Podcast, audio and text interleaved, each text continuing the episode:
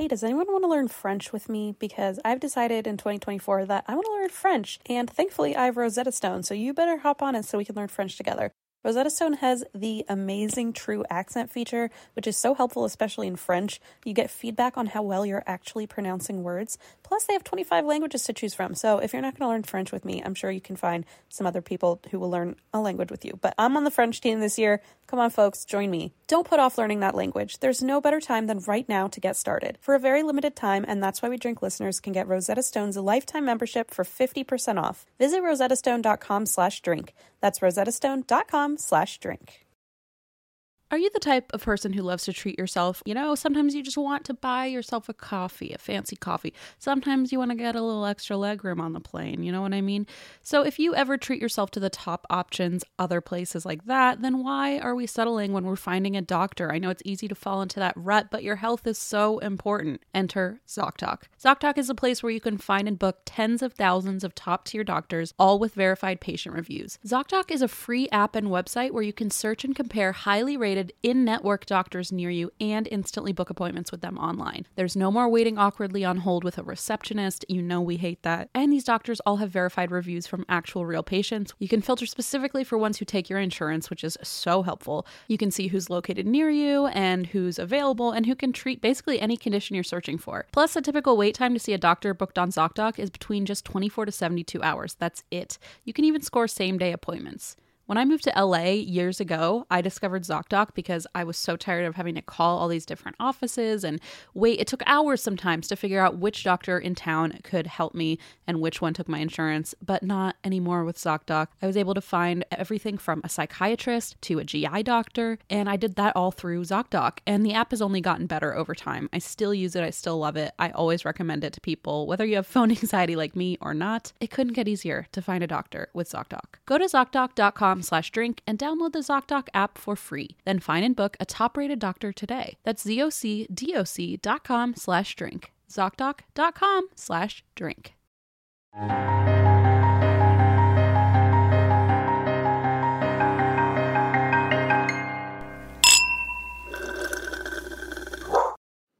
Hi, Christine. Hey!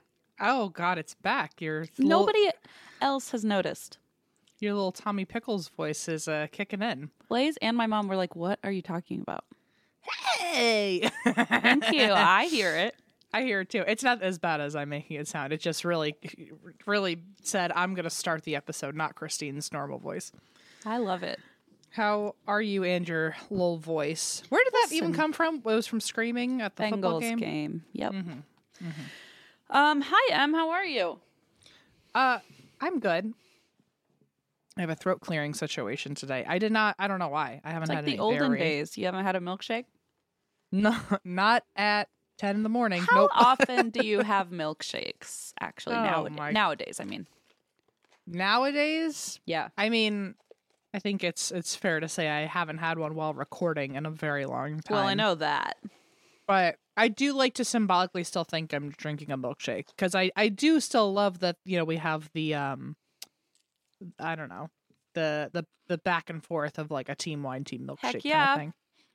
And I encourage other people to drink milkshakes. I just don't do it because we record in the morning. So also because uh I can't I feel so bad about my throat clearing when I drink it. Um the that's last the, time that's the bigger issue, I think. the the how often I drink milkshakes, um, I'll lump that into how often I have ice cream in general, and it's probably once a week, once every other week. Uh, Allison's parents are still in town, and so we, I've had a lot of ice cream lately. So maybe that's why my throat's. I don't think gross. they're the same though. I would say a milkshake is a much more intentional like beverage. You know what I mean? I think uh, yes, I Like a scoop of ice fair. cream I feel like I have regularly, but like I don't have milkshakes often, but when I do, it's like a very special occasion. I feel like I have to be committing to a lot of ice cream in one sitting with a milkshake. Um, because my go-to is usually I, I'm a double scoop kind of person. Sure, of course. I don't remember the last time I got a scoop of something, unless we were like going to multiple ice cream places that day, and I, I was like, I'll have just one for now. Um, I uh, how many how uh, I feel like you really have to be ready to have a lot of ice cream. Exactly. So the, I thought of actually about having one two nights ago. We went to one of my favorite ice cream places, and I was like, "Oh, I'm definitely getting a milkshake." But then someone else got a milkshake before me, and I saw how big the cup was, and I got intimidated. Um, That's a new thing. You're intimidated by the size of food? well, it was like a big gulp. I was like, "Do I want like a big gulp worth of ice cream right now?" yeah. And- oh, okay. No? no. Who are you? I uh I don't know how many, how often I have milkshakes. Probably I would still say if I'm getting ice cream once a week, then maybe half the time it's a milkshake. So Okay. I'm curious. yeah. What about you? When's the last time ice cream in general? How often do you have ice cream? Not often. Um when I was pregnant, I did a lot. What's your what's your hold on, can I guess your go to flavor? Because you strike me as like a something like a mint kind of person. I do Some- like a mint, but it's not my go-to. Is it I think you like just are you one of those annoying people who just likes vanilla? Hell no. Okay. Hmm. What's your favorite? What kind of sicko do you think I am? Um, I like ice cream that has any and all toppings inside of it. Like it needs to have just like every texture and flavor. So you're a Ben and Jerry's person. I love Ben and Jerry's. Um, but no, but here's my problem. I don't like chocolate ice cream. Oh. And so what? So wait, you do like vanilla ice cream or vanilla based? I like vanilla based ice cream or any like Cherry Garcia. I like all flavors of ice cream except chocolate. And you then like you let you let the toppings do the lead. I the just lead. want that's like how I am at the yo- froyo too. I just get like a bloop of ice cream and then just like dump Oreo, which is such a waste of money. Like I'm literally paying for stale Oreo crumbs at Hmm. the end of the day. But like I just want all the toppings all the time. I mean, we've talked about froyo before and how we just really go there for the fresh strawberries. The toppings, Um, yeah, exactly. I so no, I well, you know the backstory behind why Ben and Jerry's is the way it is, right? Like why it's so. Hell no. Oh, so one of I don't know if it's Ben or Jerry, but one of them ha- um doesn't have the sense of taste, which What? is so I, he's literally an ice cream person and are can't you making? taste. Are you serious? No. And so they it's kind of like how when we wrote a book, I said I hate books if we're going to read a book eh, or if we're going to write one it has to be interactive for people like me. He basically said I can't taste ice cream, so if we're going to get ice cream for people like me, it has to be texture Okay, but what kind of sadist said you have to start this ice cream company to a guy who doesn't eat ice cream? There actually is a really interesting story about how they created ice cream. Um and it was like for were- you, we were like, you have to write a book. right. For them, I'm like, did somebody say you have to start an ice cream company? And he said, fine, but only if it has a lot of crunchy items in it.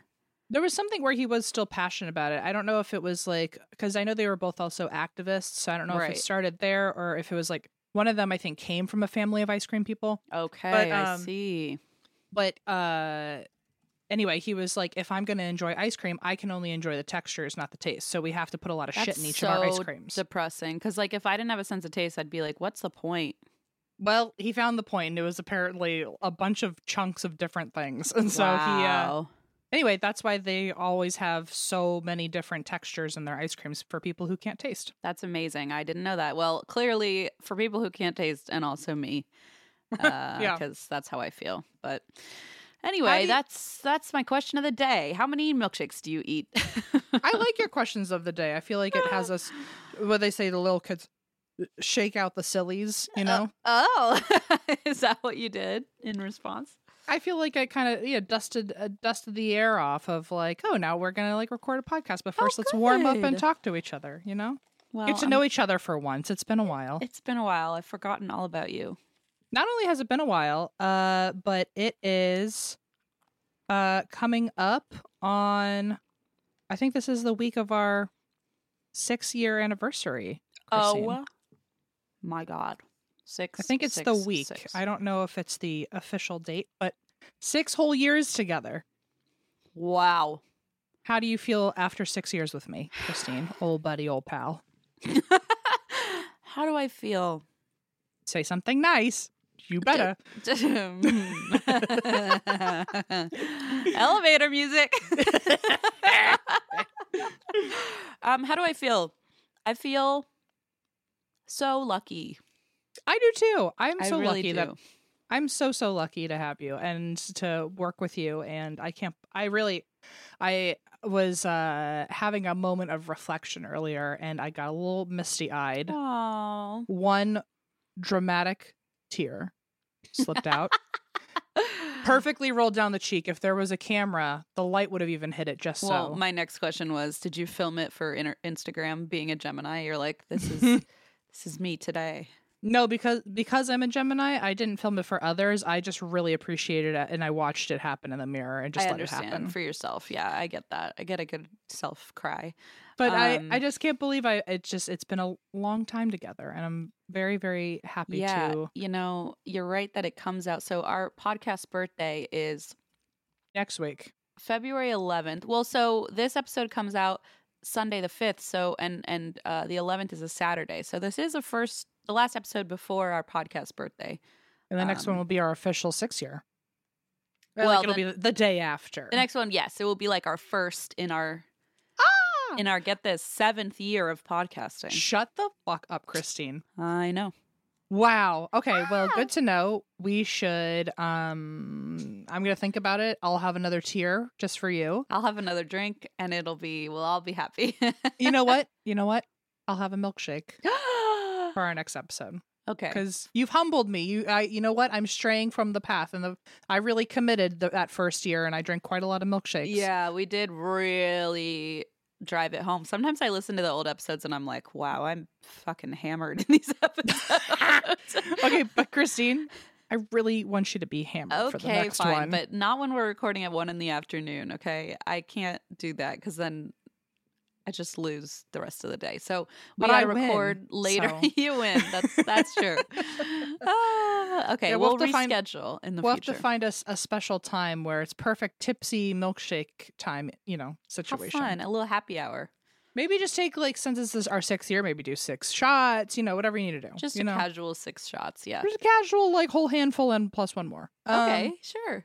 Okay, so it's settled. Great. Before we move on and you say no, um, hmm, what are you drinking today though, Christine? And why are you drinking today? I'm drinking another sparkling water, and um, a beveragino. I can't I can't stop eating goldfish. Um, so that's why I keep asking you questions and then muting myself.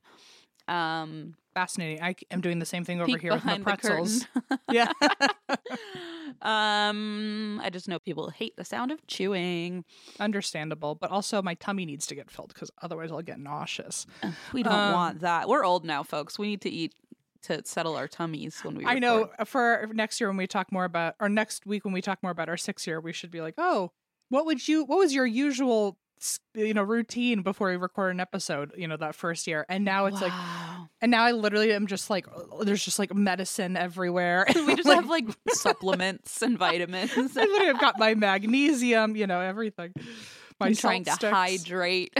I hello. I'm literally like, what happened? Wow. I don't know. We Who used to be a, we? a bright, bushy eyed, br- bushy tailed. What is it? Bright eyed, bushy tailed. Twenty four is how old I was when Is we that started. serious? That's so youthful. It hurts my feel. It hurts That's- my own fucking feelings. It's really fucking youthful. anyway, if you're 24 and you're listening to this, get ready because it's about to be a real roller coaster. Uh, start taking your supplements now. yeah, I'm- start now. You know, just not to sound like my mother, but my body's falling apart because I didn't at 24. Well, Um, okay. I've been doing yoga every day, and I not every day, but I've been trying to do it as often as possible. And I have that issue where if I don't do something a hundred percent, then I immediately fall off the bandwagon. So like, oh, yeah. yeah, and I think that's a pretty normal thing. So like, especially with like exercising, or like I I would always go like too far. Like I would get obsessive and. Um, so with I've I bought a habit tracker so that now Oh, I can f- color with colored pencils. I can color in the days that I do it, and then if I skip a day, it's okay, and I just Mm. fill in the next day. And it, so at the end of the month, I get like a nice little color wheel, and I can see even though there were days where I skipped, uh, it's still like quite a lot that I I was able to you know complete my tasks. So I'm trying this as a new way of um, keeping myself accountable without like forcing a Mhm. daily habit that I'm like especially because like I had a I got kind of sick yesterday. I had a cold, and um, I was like, I don't want to do yoga today, and that's fine. And so I skipped yesterday, and I did it today. So I'm trying to be kinder to myself, which is you know hard. you know what you, you should what you sh- well i'm not going to tell you what you should do but what i would do too is on the days where you didn't i would mark like I respected my own boundaries and listened to my body today because there are times when if you see all the days that you didn't do it, it might look bad, but there Mhm. you could also see it as like, a, oh, well, on this day, yeah, I didn't do it, but I was listening to my body. That's true. Well, the space is about this big. I would say it's probably like a third of a centimeter large. So I Oh. don't know how much I can write Got into it. it. I can put a smiley face. okay. Yeah i've just i've i only say that because it's it's in my mind to be nicer to myself because i'm also trying very hard.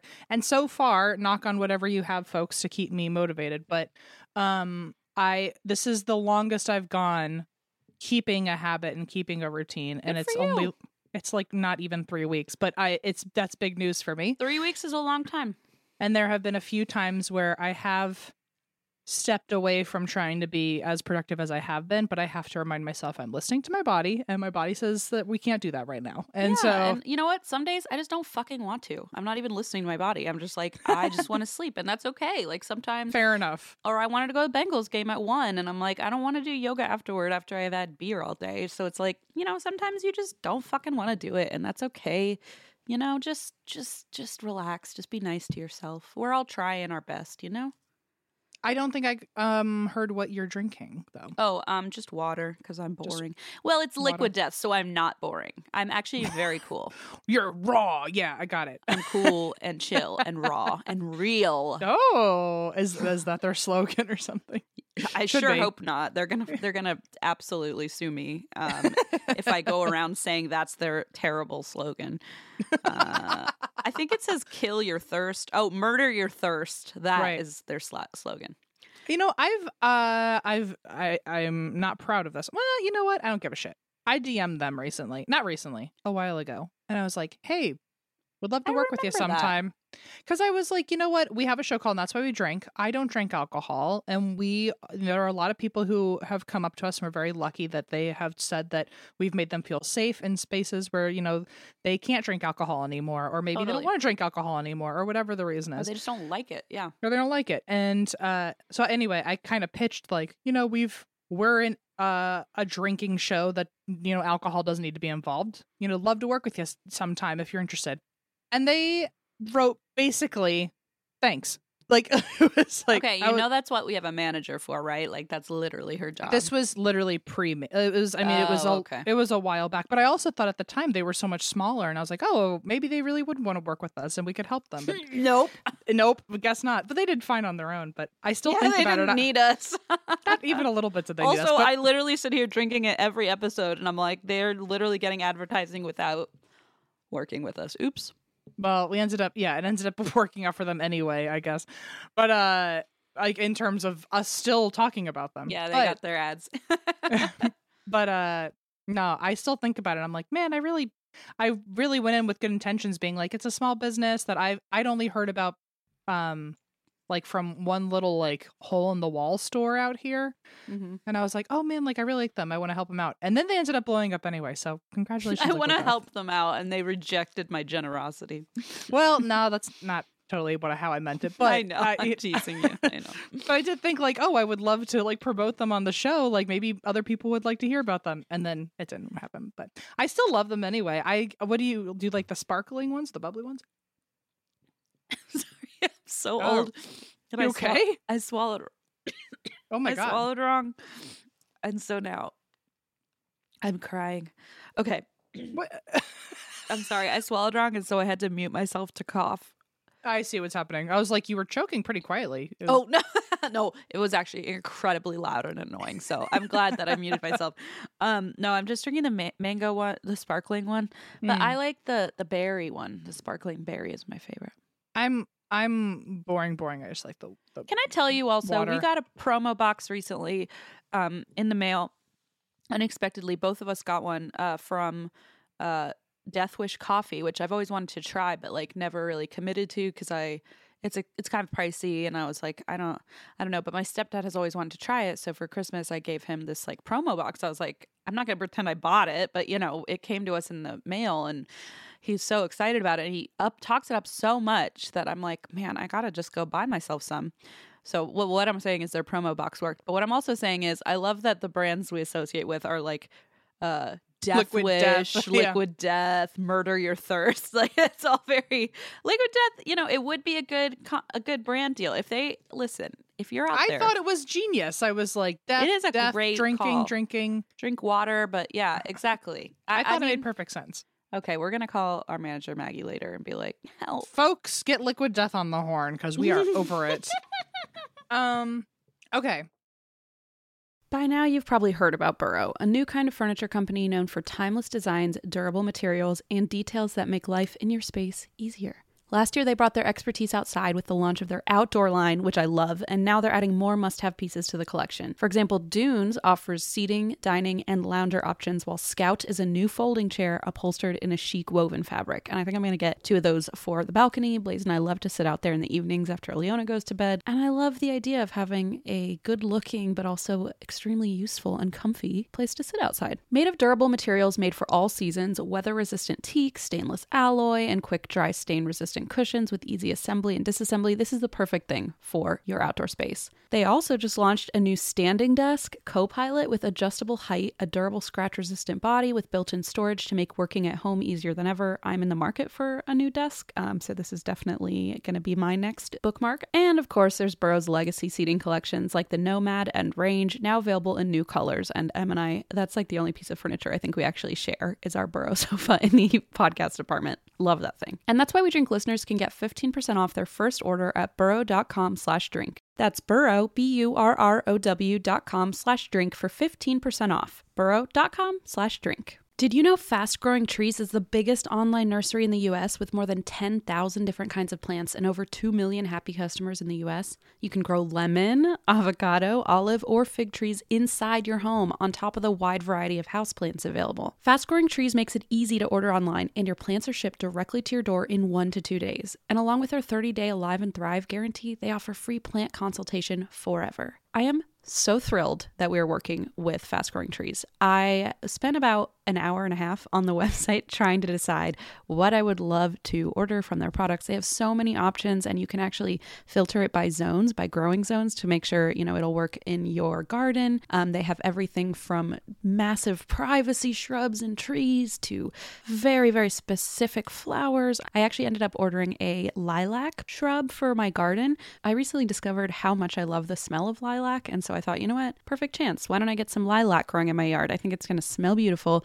And I also got my mom a little lavender plant as an Easter present. Right now, they have some of the best deals online, like up to half off on select plants, and listeners to our show get an additional 15% off their first purchase when using the code DRINK at checkout. That's an additional 15% off at fastgrowingtrees.com using the code DRINK at checkout. Fastgrowingtrees.com code DRINK. Offer is valid for a limited time. Terms and conditions may apply. Moving on. Uh, I oh uh, okay. Are you ready to um do story it's story time? Yes. Okay. Um, because I have a prompt this time. Oh, what does that mean? I have something to ask you before we get into it. Is it what I'm drinking this week? Because we did that already. No. Okay. Okay. Here it is. Episode 313. Okay. Uh my story today is kind of I don't know what the right word is. Modge podge, mod podge, hodgepodge. I don't know how Ho- hodgepodge, I think, and then the brand is Mod Podge. Uh-huh. Okay. So I have a hodgepodge kind of story today. Um, where I kind of like it. I liked it as a category, and I feel like we could do more with it in the future if people like this kind of Oh. thing. Okay. So here is a collective episode, and the theme is haunted dorm rooms. Okay, now I'm really into this. All right, all right, all right, all right, all right. So obviously, there's several colleges, there are several dorm rooms, and there are several ghosts on campus. So um, this is truly like barely even a collection. It's only just a handful, a sprinkling, if you will. And if people like it, we can do another sprinkling in well, the future. then, and also we can prompt people to send in their stories. You know, I'm sure That's there's true. lots of dorm stories people have out there. We should pair this nicely with a haunted dorms themed listeners episode. You soon. should, you could probably literally search the word dorm in our inbox and find a bunch. Oh yeah, definitely. Um so the prompt that I had for you because I'm taking from uh when we were doing rituals and we Mm. always got a lovely little prompt and I really liked that. I felt like again it had us shake off the sillies. I totally agree. So I'm gonna maybe start doing that a little more often. That's a but great idea. I'm full of them. Six years in. Okay, Finally. So, so I wanted to ask you: Was your dorm and or college haunted? I feel like every college has like a fable or a, a lore. You know. You know, I went to a school that was like so heavily academic. I feel like, um, not even heavily ab- academic. That's not the right word, but like just very serious. Like about it was a political science school, ma- ma- mainly like a um international studies and that kind of thing. And I feel like people were very serious about like working on at the Capitol and like working on the Hill and like it was all about politics. So I feel like that I couldn't I wasn't able to find my like group of people that um and then my roommate was Allison who certainly did still still doesn't quite believe By the way, in ghosts. My roommate is currently Allison. I know. And I say currently because if I hear her say ghosts aren't real one more time, I'm, she might not be my roommate anymore. she's so. for now. She's on her on on your last nerve.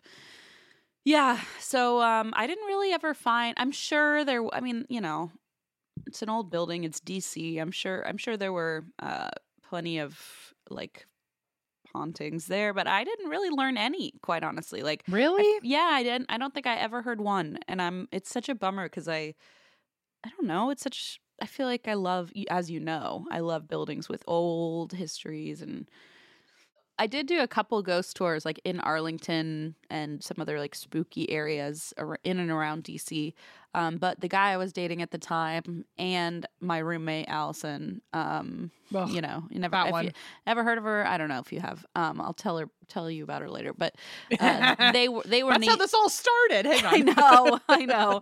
They were neither of them, and I spent most of my time with them. Uh, were ghost people. Neither of them were ghost people, so I didn't really get a taste for for any hauntings, which I I regret. You know, I wish I kind of had looked into that more. What I mean, I assume yours was. Oh yeah. Oh, yeah. Uh, so well, also I was a ghost hunter during college. Okay, so yeah. I- so you were really in. You were the uh, like total spectrum opposite of what I was doing, which Yeah. was like trying to fit into like a a frat party and Uh-huh. fail, failing miserably. you were over there. I was literally in three frats. So you were um, probably hunting ghosts in the frat house. Like that's how opposite we were. Yeah.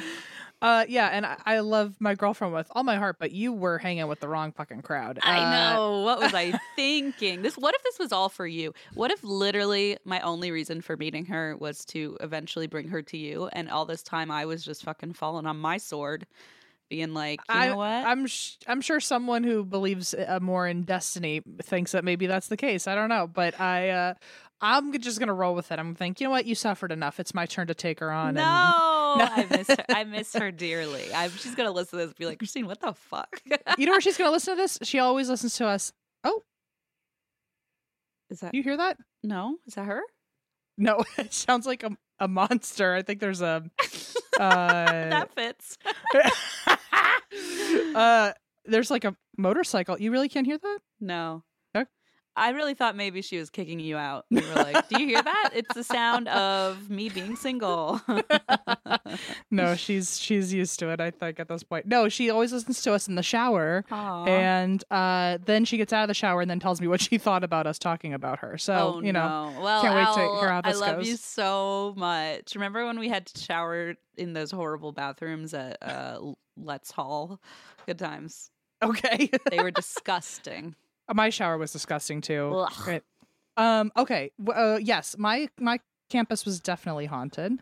Um. And also, if for some reason we you can hear the sound, I am so sorry. Behind, you can't hear that. Hold on, be quiet. I hear literally nothing. It sounds like they're lifting a house and dropping it. Okay. Wait, oh, well, that's weird because you're moving. You're like shifting. Whoa. They're carrying you away. Uh, Christine, you're really you're so fucking funny. Okay, anyway. Allison's note is going to be like, actually, you're wrong. Christine's really not funny. Okay.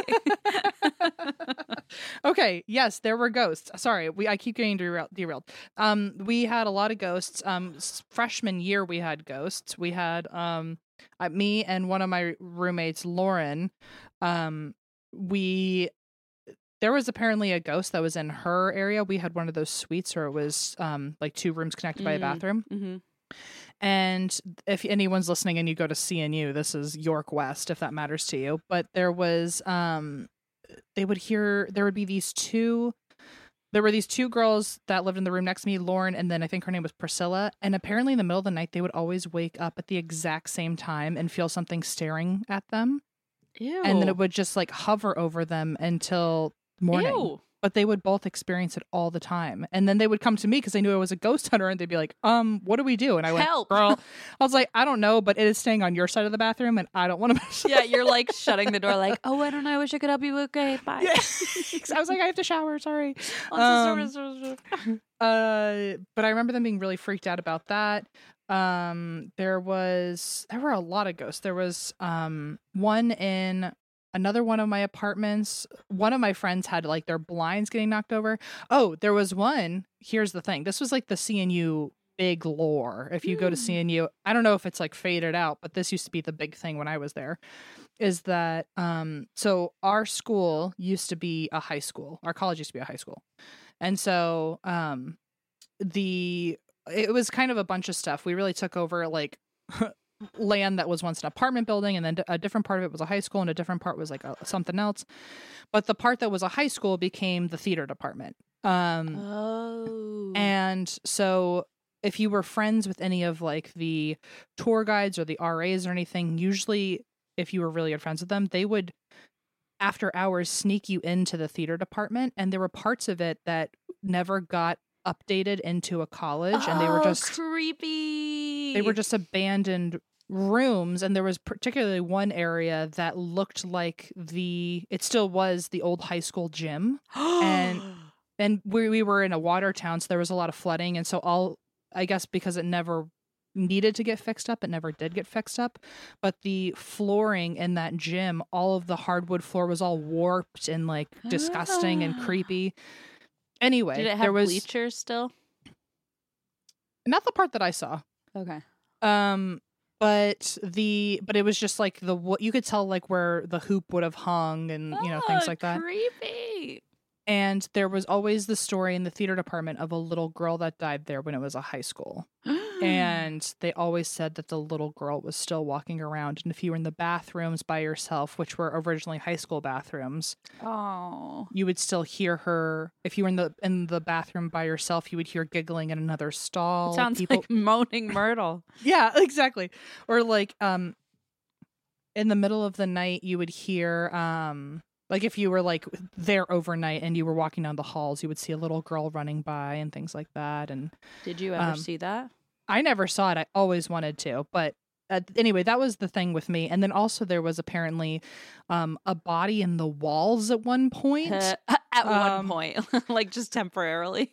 so there's a part of the campus called East Campus, and that there when I was there, um, I was there the year that they were converting that part of the property into East Campus, and before that, it was a bunch of just like local apartments that I think Right. ended up being like off campus housing, but then our school bought it and wanted to like revamp them. But they were knocking down all these buildings, and the rumor always was that when they were looking through the apartments, they found they knocked down one of them, and in the walls was a human body. Ah! And I never found out if that was true or not, but I heard it from someone who said they saw the body themselves, which I don't fucking know what that means. But anyway, that was those were the big things. So uh those were my my my ghostly those were the big things at CNU. If you went to school there, you had heard about them. Interesting. Okay, okay. So now we'll get into the haunted dorms now that we've talked for 30 fucking minutes. So what? us no. so the uh just talking about campus ghosts in general they're usually urban legends because there's really no traceable origin like um so a lot of schools they will have like a spooky history but none of the characters ever have a name or like a Mm. how they died like i mean mine was a little girl died in a high school and now she hangs out in the bathroom like it's very vague Mhm. and many people just uh i think one of the reasons they think ghost stories are so popular on campus is because it's a bunch of kids now living together, maybe all trying to impress each other or fit in with a cool story.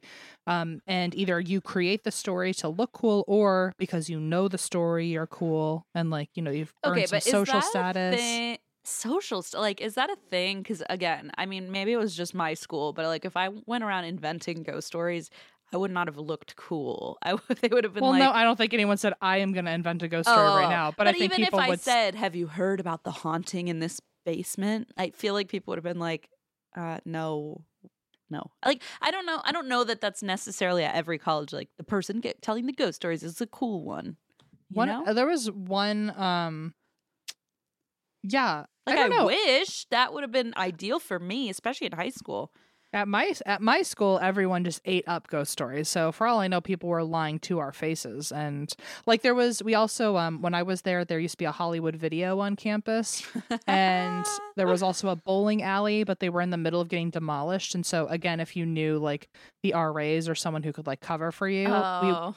I had come straight from sneaking into the slaughter pen every night in high school. So when I found out there was an abandoned Hollywood Video and an abandoned bowling That's alley, pretty cool. you bet your ass I went there. And so uh, I remember just it was actually a really um one of those like moments where I felt like a new person or something, or I felt like I was like experiencing like what college looks like because I was lying on an abandoned bowling alley and I was just lying and all of me and all my friends were lying on different bowling alley lanes.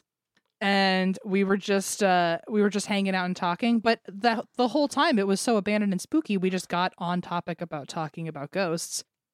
And that's when I heard all the stories. So for all I know, they were making up, making it up. But anytime I mentioned the haunted little girl, you know, in the theater department, everyone knew who I was talking about. So I don't know who created it, but if it was fake to begin with, they started a true legend. Oh yeah, I mean, I think that's how a lot of these are. It's sort of like it just goes back like class and class and class. Like Mm-hmm. some of the stories I feel like I've read people having in college was like it was started or it was first talked about in the 80s or whatever. I feel like they go down, passed down. Anyway, I don't know where it, where it starts from, but I'm like social status achieved for me as far as I'm concerned. Yeah, maybe So- it depends on the school. I feel like some like fraternities or something, like a really broy fraternity. I feel like the cool Mm. guy's not the one. I don't know. Maybe I'm wrong. Maybe I just don't know about cool know. things. I, may, if you came to my school, maybe we would have had a different uh, experience, or you Mm. would have had a different experience. But okay, so according to um, the author of America's Haunted Halls, his name's Matthew Swayne. Swayne. Um, he said that young adults are particularly hardwired for sensation seeking and exploration, which is perhaps in order to establish independence from their parents. So that's where they come up with yeah, their creating stories. Um, he also says that horror movies and ghost stories are safe pathways for an adrenaline rush, which never thought about it that way. Hmm. Um, he also says one role of ghost stories on campus is to help create a sense of community amongst the transition trans transitory populations of students. Wait, So wait, I- say, say that again. I'm sorry. Yeah, yeah. I, I know I couldn't get through that last word.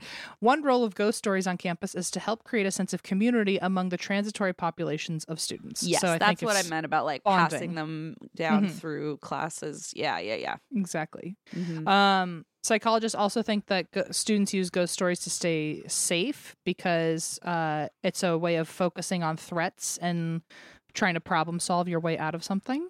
So I think Mm. that's, I've never thought of it that way, but all right. And it also, as, at the same time as being a spooky, scary story to share around, you're still spreading potentially local history, passing on folklore, and indoctrinating new students into an unfamiliar social scene. So wow. those are the main reasons. And some of them are also cautionary tales. So Mm. um, here's one cautionary tale for you. This is our first ghost story. Uh, this is at Point Park University in Pittsburgh, and an old it's an old dorm building um, that was once an apartment before it was a dorm. And there's a story of a tenant falling asleep because she was smoking. Mm. Um, or not because she was smoking, but she was smoking. She fell asleep, and oh wait, uh, I because think about that. she was smoking. She so as she was falling asleep, a cigarette in her hand fell into her Oh, chair, and the whole apartment caught on fire. Horrible. She did not make it out, and now students claim that they can smell cigarettes and fire in the hallways. Oh, Um, So I guess the the cautionary tale there is don't fall asleep with a cigarette in your hand. I don't know how many people are doing that these days. Definitely don't. I mean, that's often starts fires. But, hmm Um, in Kenyon College in Ohio, have you do you know what Kenyon College is? Mm-hmm. Okay, so there's a story there that a fire killed nine students Ugh. in 1949, and this is such a spooky thing, a paranormal wise. Nine students died in a fire in 1949, and now the students say that they hear voices shouting at them in the middle of the night to wake up and get out. Oh, that's so sad. So now it's almost as if they're living that moment of history on loop. That's really sad. I'd be freaked out because I would think for a second there really was a fire, and yes, then you wake up, absolutely. and then I'd be like, "Wait a minute, who is waking me up and shouting?" Oh God, I just want to sleep. You know. Yeah, yeah, and sleep also so I can skip my eight a.m. class. I don't want to experience a, a horrible part of history. Yeah.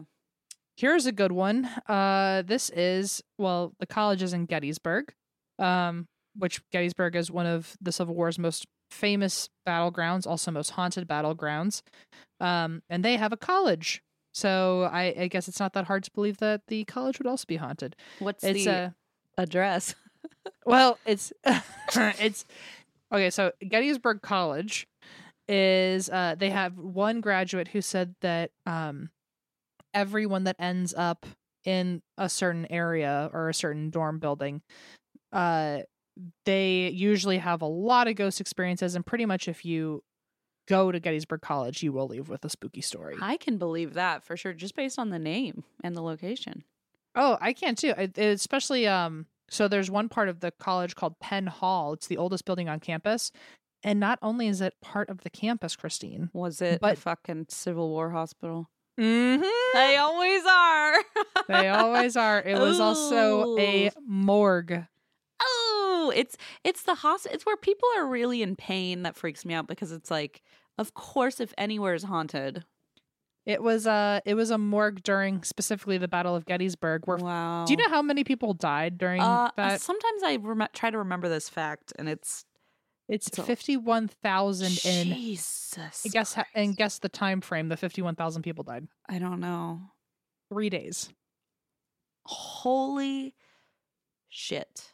And so the college also be- became morgue. I'm assuming if 51,000 people died in what, like 72 hours, Yeah, everything becomes a morgue. You're just like, where do we put these? sure. I mean, there is just death everywhere. It's horrifying. Horrifying. So that building happened to, you know, to be that and a and hospital. now you have so, to sleep here and do homework and stuff. Mhm. Good luck. Good luck. uh, yeah. And I mean, the ghosts there, mm, it is thick with spiritual I energy there. I imagine.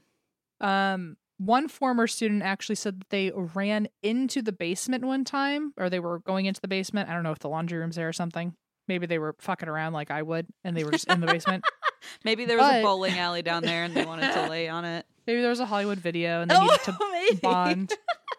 Um, but they went into the basement and witnessed the war hospital. And by that I mean, here's a quote. I took to the elevator, and when it opened, there was a full working Civil War hospital in the basement with lights, people walking around working, soldiers. I swear to God, I just looked at it like it was a movie and I just stared. The elevator door shut. I stood there for a minute and hit the open door button. And when the doors opened again, it was a regular basement. Nobody ever heard of anything like that or saw it. I swear, though, that this happened. Ooh, goose cam. That immediately I'd be like, I guess I need to transfer. Like I I don't need to be here anymore. you know? Wow, that I mean that would really shake you up.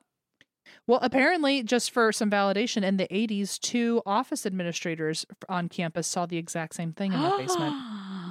How Blood- freaky! It's almost like a time slip, you know. Yeah, like ooh, what ooh, ooh. Um, so there's also Stevens Hall, which is the most haunted dorm on campus. Uh, which is uh, uh, more haunted than Penn Hall. Okay.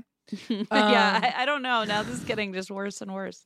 Uh, so Stevens Hall uh, was built in 1911, and it was once a prep school for girls before it became a college. Um, and basically, one night when it was a prep school, the girls tried to rescue a young boy. It's very vague. I don't know if he like was a vagabond and they like found him or I don't know what was he an orphan? I don't know the situation, but there was a boy outside. The girls rescued him um and brought him in for the night, but they knew if the house mother when the, doing her inspection saw a boy there, she would kick him out and he'd go freeze outside. Uh-oh. So when she went around for her inspection, they hid him on the window ledge on the third story. No, no, no. And we don't know what happened, to be fair. But after the inspection, they went to go look and find him and say, You can come down now. And he was gone. Oh. So we don't know if he jumped. We don't know if he fell. We don't know if he ran off. But the, the thing is, he maybe froze to death once he, you know, was outside. Oh my god. Um, and people still claim to see his face in the window. They call him the blue boy. Oh. And sometimes people hear voices near the room and they say that the blue boy is trying to get back inside for warmth. Which Oh. we can now say, after being on tour, one of the weirdest um, stories we uh, had to tell on our on Here for the Booze Oh, yeah. was um, at the Queen Mary. One of the stories we heard when we were doing research is that when the ship used to travel from New York to England, it was before they had heat on board, and someone must have died in the haunted room B340 because one of the common paranormal experiences there is that you'll be sleeping and wake up to somebody climbing into your bed, spooning you, and then whispering in your ear, I'm so very cold. I've heard this 40,000 times, but it still gives me goose cam. I'm I'm so very cold. And the fact that multiple people have heard it with that very specific old timey phrasing. No, no, Mhm. no, no. Also, reminder we're going back on tour this month. Um, if you would like to, That was not get- an intentional advert here, but uh, it was a nice little sagoo, and It so um, anyway, we're going back on tour in a week or two, two weeks from now, and I'm sure we're rightfully very nervous. So please clap very loud for us, and um, definitely go buy tickets. It's called On the Rocks instead of Here for the Booze. So It's, have a uh, good and time. That's why we drink.com slash live. Uh, so anyway, I when I hear this story of the blue boy trying to get back in for warmth, I think of you know Here for the Booze. I'm so very cold. I'm oh god, with your little raspy voice, it's it almost worse. did that cool like multi multi multiple children in my throat sound. It almost pulled a Christmas time is here. God forbid. okay, so there's also Hu- Huber Hall, Huber Hall, Huber, H U B E R. Huber. Okay. And that place is also haunted. Students apparently wake up to feeling something on their chest, um, like a pressure on them, and they also see things get knocked over off their desks. They see things get thrown around. Some students actually wake up to their alarm clocks going off at random times in the middle of the night, even when the clocks are not plugged in. Oh. Oh no. I know it. And uh, another student actually said this about his room. In the middle of the night, I felt something brushing against my feet incessantly. When I opened my eyes, I saw three black silhouettes shining lights on us. When I opened my eyes, one of them was shining a light on me, and when I sat up, all three left the room. In the morning, my friends said they felt arms around them, but they didn't open their eyes. That like makes me feel like people broke in. Like that feels that feels like the story with like the your hand was over the bed and the Oh dog no was licking no no no! I hate that story. the dog was licking your hand and then you wake up and realize the dog had been murdered and that wasn't the dog licking your hand. And then You know there's a mean? sign and made written in blood in the bathroom that says humans can lick too. Uh-huh. Good times. At 8 years old, I couldn't be more fucked up by that story. I was fucked up by that. Like I to this day am freaked out by that story. Anyway, appar- I, I would imagine if I saw three silhouettes shining what seems like flashlights at me, I would think there was some like weird frat ritual hazing thing going on that like I they like got into my room somehow. I don't know, but I wouldn't think ghosts right away. But It's a hazing. They just like spoon you. they're just there for warmth. just comfort you. Okay, I don't I don't know what I would think, but I I don't know if I would think ghosts right away. I feel like the lights flashing in my eyes would really throw me I off. would be like, this is the end. Goodbye. We're Whatever being- it is, I don't want it. Um, No, thanks. Unless it's the comfort thing. Maybe then. Maybe then. So that's uh that's that college. The next one is Flagler, which we've talked about before on the show. When we were in Florida. We did. It, we also we have covered it um on, on two different episodes. Um the St. Augustine Old Jail. We covered it in 113 and then we also covered it again in 228 because I think I didn't know we covered it before. I forgot about that. and that was we always said one day we might accidentally cover the same thing twice and that story is the St. Augustine Old Jail. Isn't it in the book? It just might be. So I feel incredibly familiar with this story at this point. But I'm not talking about the St. Augustine jail. I'm just saying if you've recognized the sound of my voice saying Flagler College, it's because of those episodes. Right. Um so it's in St. Augustine, Florida.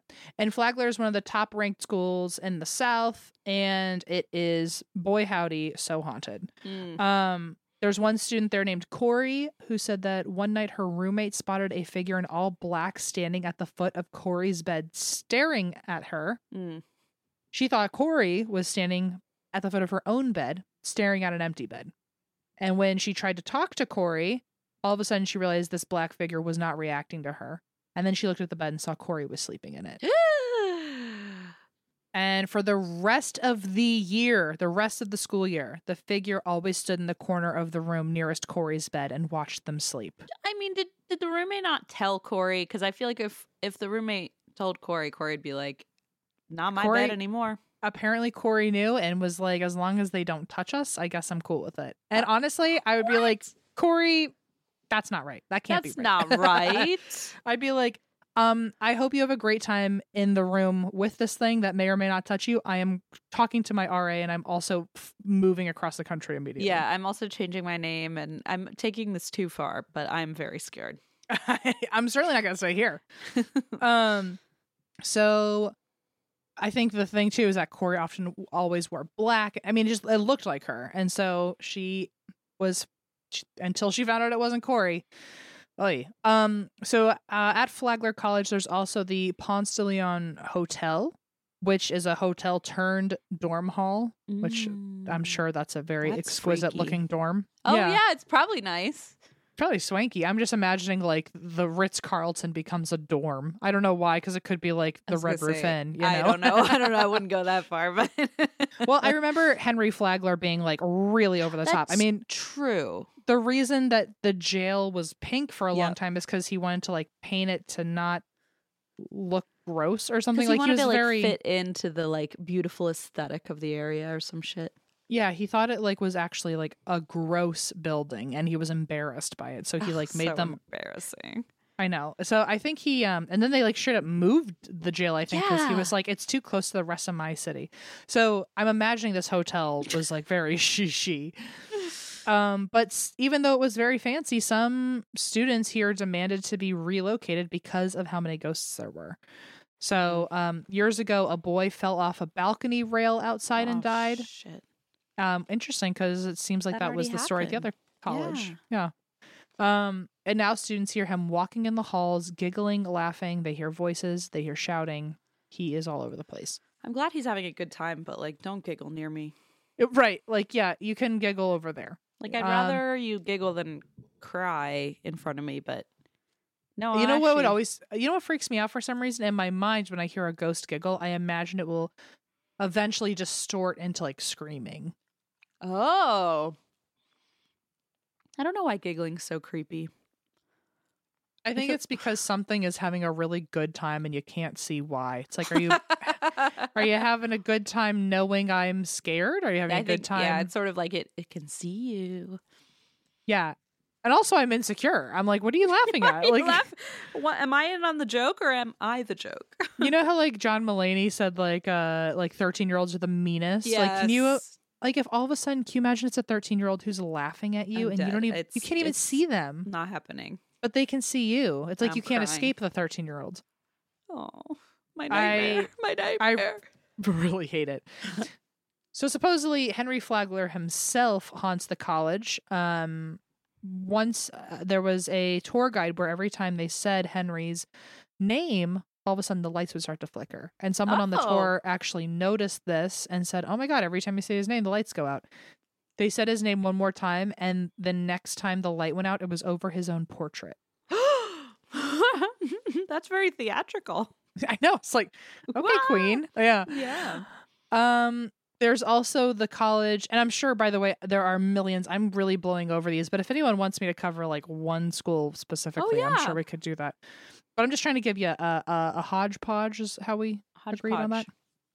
So there's another school in Indiana called Saint Mary of the Woods, and it is Whoa. Indiana's I know Regal. Uh, it's. Indiana's oldest Catholic college. Apparently, there are nine Catholic colleges in Indiana, which is too damn Notre many. Dame. Oh, okay. And that'll do it. Uh, Yep. So this school was founded in 1840 by French nuns. It was also the first women's business college, which I appreciate. Oh, okay. Uh, The first one in the state, at least. And it there's one um, hall there called the Foley House. Mm. And the Foley House, um, in the 1960s, there was one night that a nun there named Sister Esther, which I don't like that they both end in stir. Yeah, the stir is a rough one. Sister Esther. That's a lot. Sister Esther. We could sing Sister Sister. Mm, Sister Esther. There it is. Um, I knew you well, would like- step in. well, like I have an Uncle Michael, and they both end in Cole. Oh, Uncle I- Michael. I yeah, I feel like every Uncle Michael I ever had or knew, it, it became Uncle Mike because it was Uh-huh. just easier. For some reason, Uncle Michael stayed, and now Uncle every time I feel like I'm saying it, and I feel like I'm in a Dr. Seuss book or something. Um, okay, so so one night, a uh, sister Esther went to check on a student named Isabel who said she was going to be working. Um, but when she saw Isabel standing alone in the hallway and not working like she was Hmm. supposed to, she basically said like, "What's the situation?" That's exactly her words. she Um, said, "What's the four one one? Spill the tea, sis. "What's your beef?" What's your uh beef?" um like girl what's your damage? is what sister esther said. And isabel said uh oh i'm just i'm just really tired of that one nun coming in all the time. And sister esther was like what nun? And isabel said oh she just like shows up all the time. And i keep every time i try to talk to her she just like leaves as i'm talking to her. And she, i can never see her face so i don't know who it is. And then the theme song started. Sister Esther. she uh yeah also like how rude if you're speaking to her and she just leaves and she just like doesn't show her face. She's like, it's like so you're gonna show me." up in my space while i'm working and then So i try to dramatic. i try to engage with you and you bounce what's your damage What's your damage, Like- Sister Esther? so sister esther goes um that nun you're describing doesn't sound like anybody that should be here like i don't know who, who you're talking about and the nun eventually becomes known as the faceless nun of Mhm. foley hall Forget it. Faceless. No, thank you. Uh, Isabel saw her again in the art department. At another time, a student asked Sister Esther if she'd seen the other nun that was looking for her, but the description didn't match anybody. So it can talk. Like it does talk, right? Yeah, I guess so, That's right? freaky. What's she saying? I She's don't know. saying, "Where's Sister Esther?" Didn't she say that? Or, she, or uh, I think another student, the nun was saying that she was. Oh, oh, the student saw the faceless nun, and I guess the faceless nun said, "Oh, Sister Esther's looking for you," or "I'm looking for Sister Esther." Anyway, they ended up not being able to figure out who it was, and Hmm. um, finally, another student said, "Oh." There's another student describing her saying she was a funny looking sister, and you're going to think I'm crazy, but she didn't have a face. Ew. And Sister Esther had several strange moments in the art department um, where this is a quote. One time in a figure drawing class, I was over in one corner of the same art big art room. I was over in the corner of that same big art room, and a girl near the windows looked up and said something. We all looked at her, and I finally I answered her, but when or I guess her name was Celine, the student that started talking to nobody. Celine looked most startled and said, "Sister, you were right here t- next to me a moment ago." So basically, she was. They were in our class, and the student just starts talking, thinking Sister Esther's right next to her, but nobody was. Ugh. Um, other times, Sister Esther heard a woman's voice with a German accent in the halls saying, Go away and don't bother me, I'm busy. Oh. Which like so now she can she so she doesn't talk but will approach you and when you talk she'll leave. Mm. But then when she can't see you, she'll talk and the voice will say, Leave me alone. Girl, she can make and up your she can mind. Also, like, and she can also hear. Yeah, She can a speak and lane. hear because she's like hearing people coming, I don't understand her situation. She and really needs she's to figure out. German. Chill out. Yeah, like I don't understand. But why are you showing up and then when people try to talk to you, you leave, and then when you're not showing up, you still scream, "Go away!" Like okay, it's like we're trying to avoid you. That's the whole point of this. She likes the drama. Come on. Uh, eventually, Sister Esther asked the house mother to intervene, who said that the school, uh, or she had the school holds a special mass to pray for the ghosts. Um, and after that, there were allegedly no more quote Oh. troubles in Folly Folly Hall. Um, but in 1989, the hall was demolished, and we think that the d- the demolition reawoke her spirit, and now people see her again in the church. She was finally calm. Yeah, now she said go away enough times They- we they- listened. They And- bulldozed her then. Mm-hmm. Damn. Here's another one in Ohio, my friend. Ohio University. OU, that's in uh, Athens, Ohio. Mm-hmm. It's uh, one of the oldest public colleges in the U.S. It was founded in 1804, and it is so haunted that Fox once listed the school as the one of the scariest places in the world. So, oh, well, I didn't know Right. that. uh, apparently, part of its campus, which is called the Ridges, used to be part of the quote Athens Lunatic Asylum. Oh, okay. Yikes. I'm just going to call it the ALA. Um, and apparently it opened in 1874. So, um, over 100 years later, there was a well known patient at ALA, and her name's Margaret Schilling. And she was apparently very kind, never got into trouble. But on December 1st, she vanished. Oh, fuck. Story goes she was playing uh, hide and seek with the nurses who got distracted by another patient and stopped looking for her, and she just kept hiding. Okay, that's the most sinister ghost story I've ever heard. Jesus. Just like rooted in innocence. Yeah. Yeah, that's something that makes that so terrible. She ended up in a closed off, under construction part of the asylum and ended up dying before anyone found her. Fuck. They think she either froze to death or she had some sort of heart failure, but she wasn't found until 42 days later. And I don't know if this was part of her um, mental illness or if this is supposed to be spookier, but apparently before she died, she took all of her clothes off and folded them up and put them next to her and then lied on the ground. Um, and that's how they found her. So she was also Ugh. nude when they found her 42 days later. well, you know that happens when you um freeze. You yeah, you take your clothes off because if clothes off. Yeah. so that's why they think maybe she froze to death. Oh God. Um, strangely, Margaret left behind a perfect imprint of her body and hair on the floor where she died. Whoa. That's very theory- like Catholic sounding. Yeah, well, the scientific theory is that the sun came through the window enough and shined just so to create some sort of imprinting effect, like photographic effect, where the image of her body stayed on the whoa, floor. whoa, that's quite a theory. I know. uh, the mark that her body left is now known as the stain. Oh, okay. and it cannot be cleaned off. And they say it's so people will always be able to find her now. Oh, that's terrible. In 2016, the building was declared structurally unsound, so now nobody can go creeping in anymore. Um, but the area also has Wilson Hall, um, which is the most haunted site on campus and lies in the middle of the Ohio Cemetery pentagram. Do you know about this?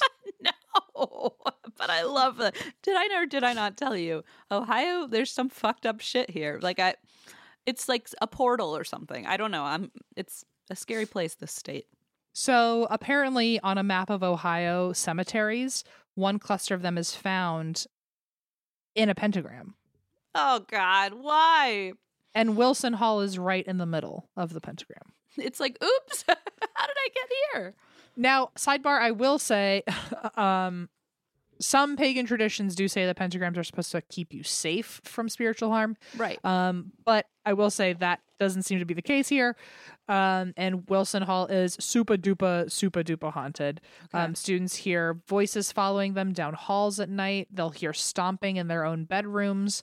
One student was uh, in her. This one student's name is Stephanie.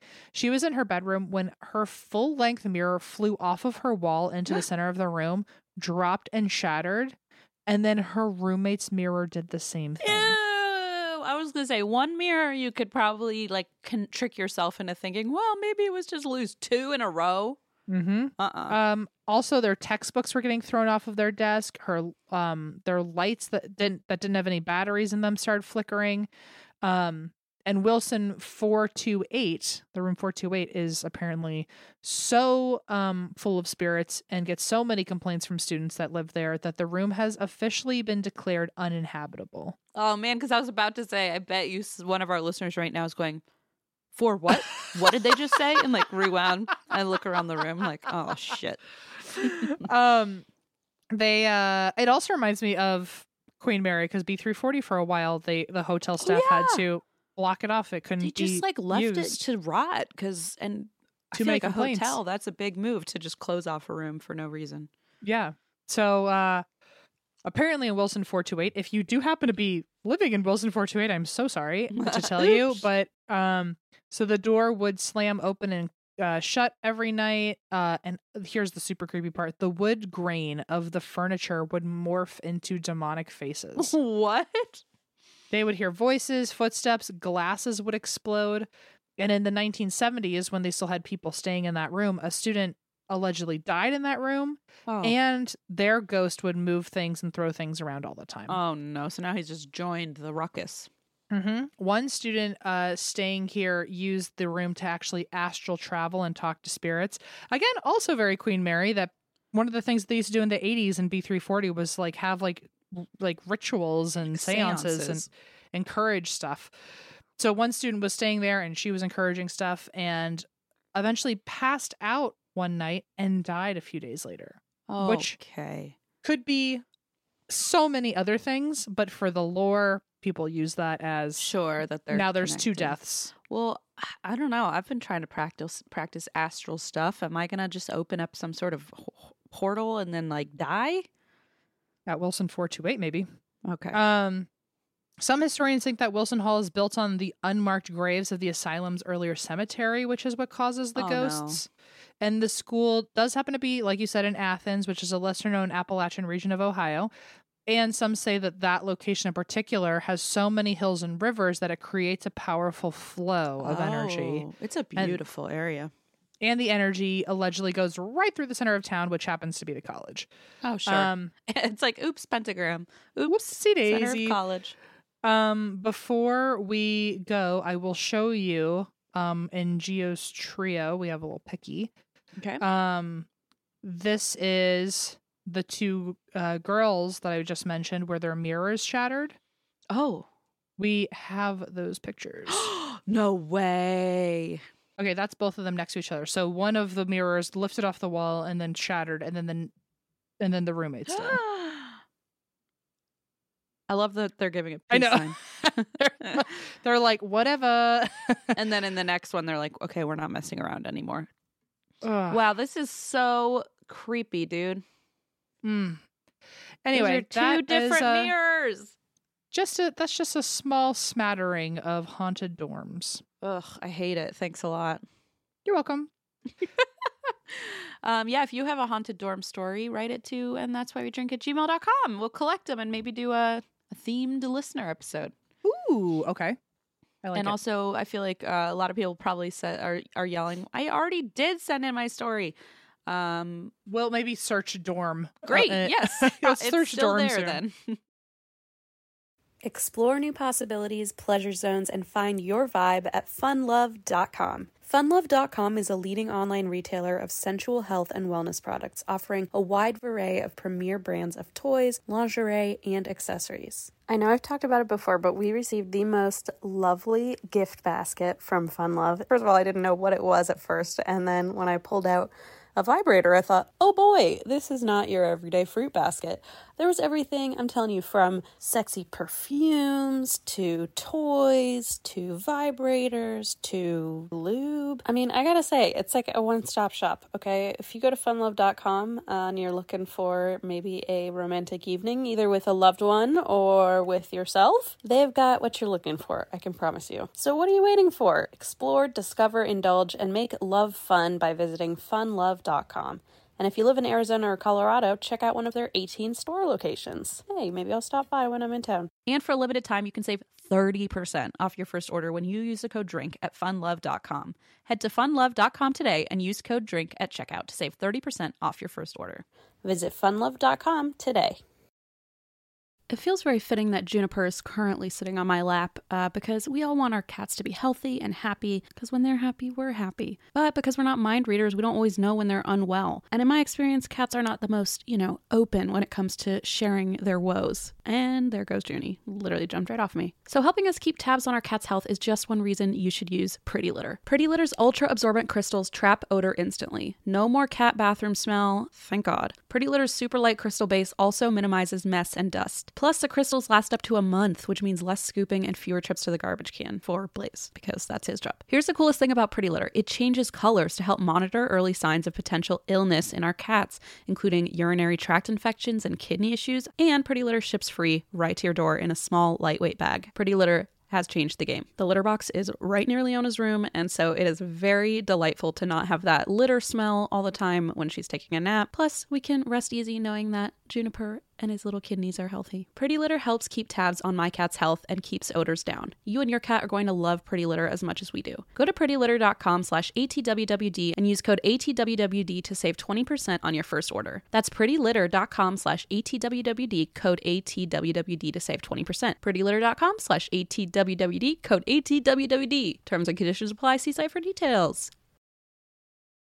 Okay. So today, Em, I have a story for you, and you're gonna need to get a few gargoyles out.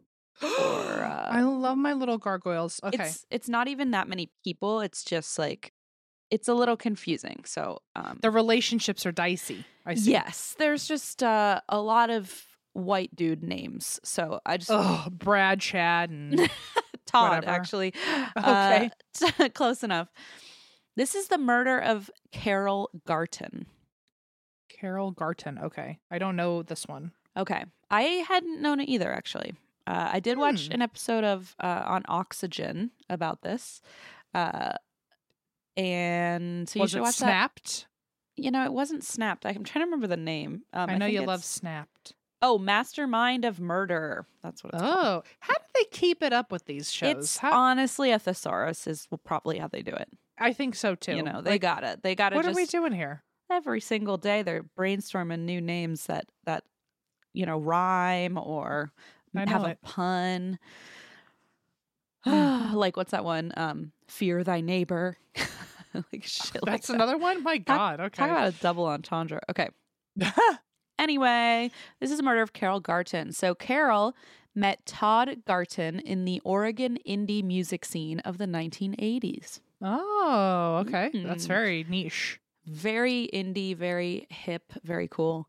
Carol was a singer songwriter who played in a local rock band, and Todd himself was also in a band. And uh, the best I can say about him is he had some pretty chaotic energy. Ooh, in a good way. Not absolutely not in a good way. Oh. Uh, Okay. so yeah, he came off to people as very self-important, like the kind of guy who you who was right, who just thought he was right about everything. You couldn't talk him out of it. And he did have some friends, so he didn't turn everyone away, but the friends he did have described him as a guy who had quote a million crappy ideas a minute.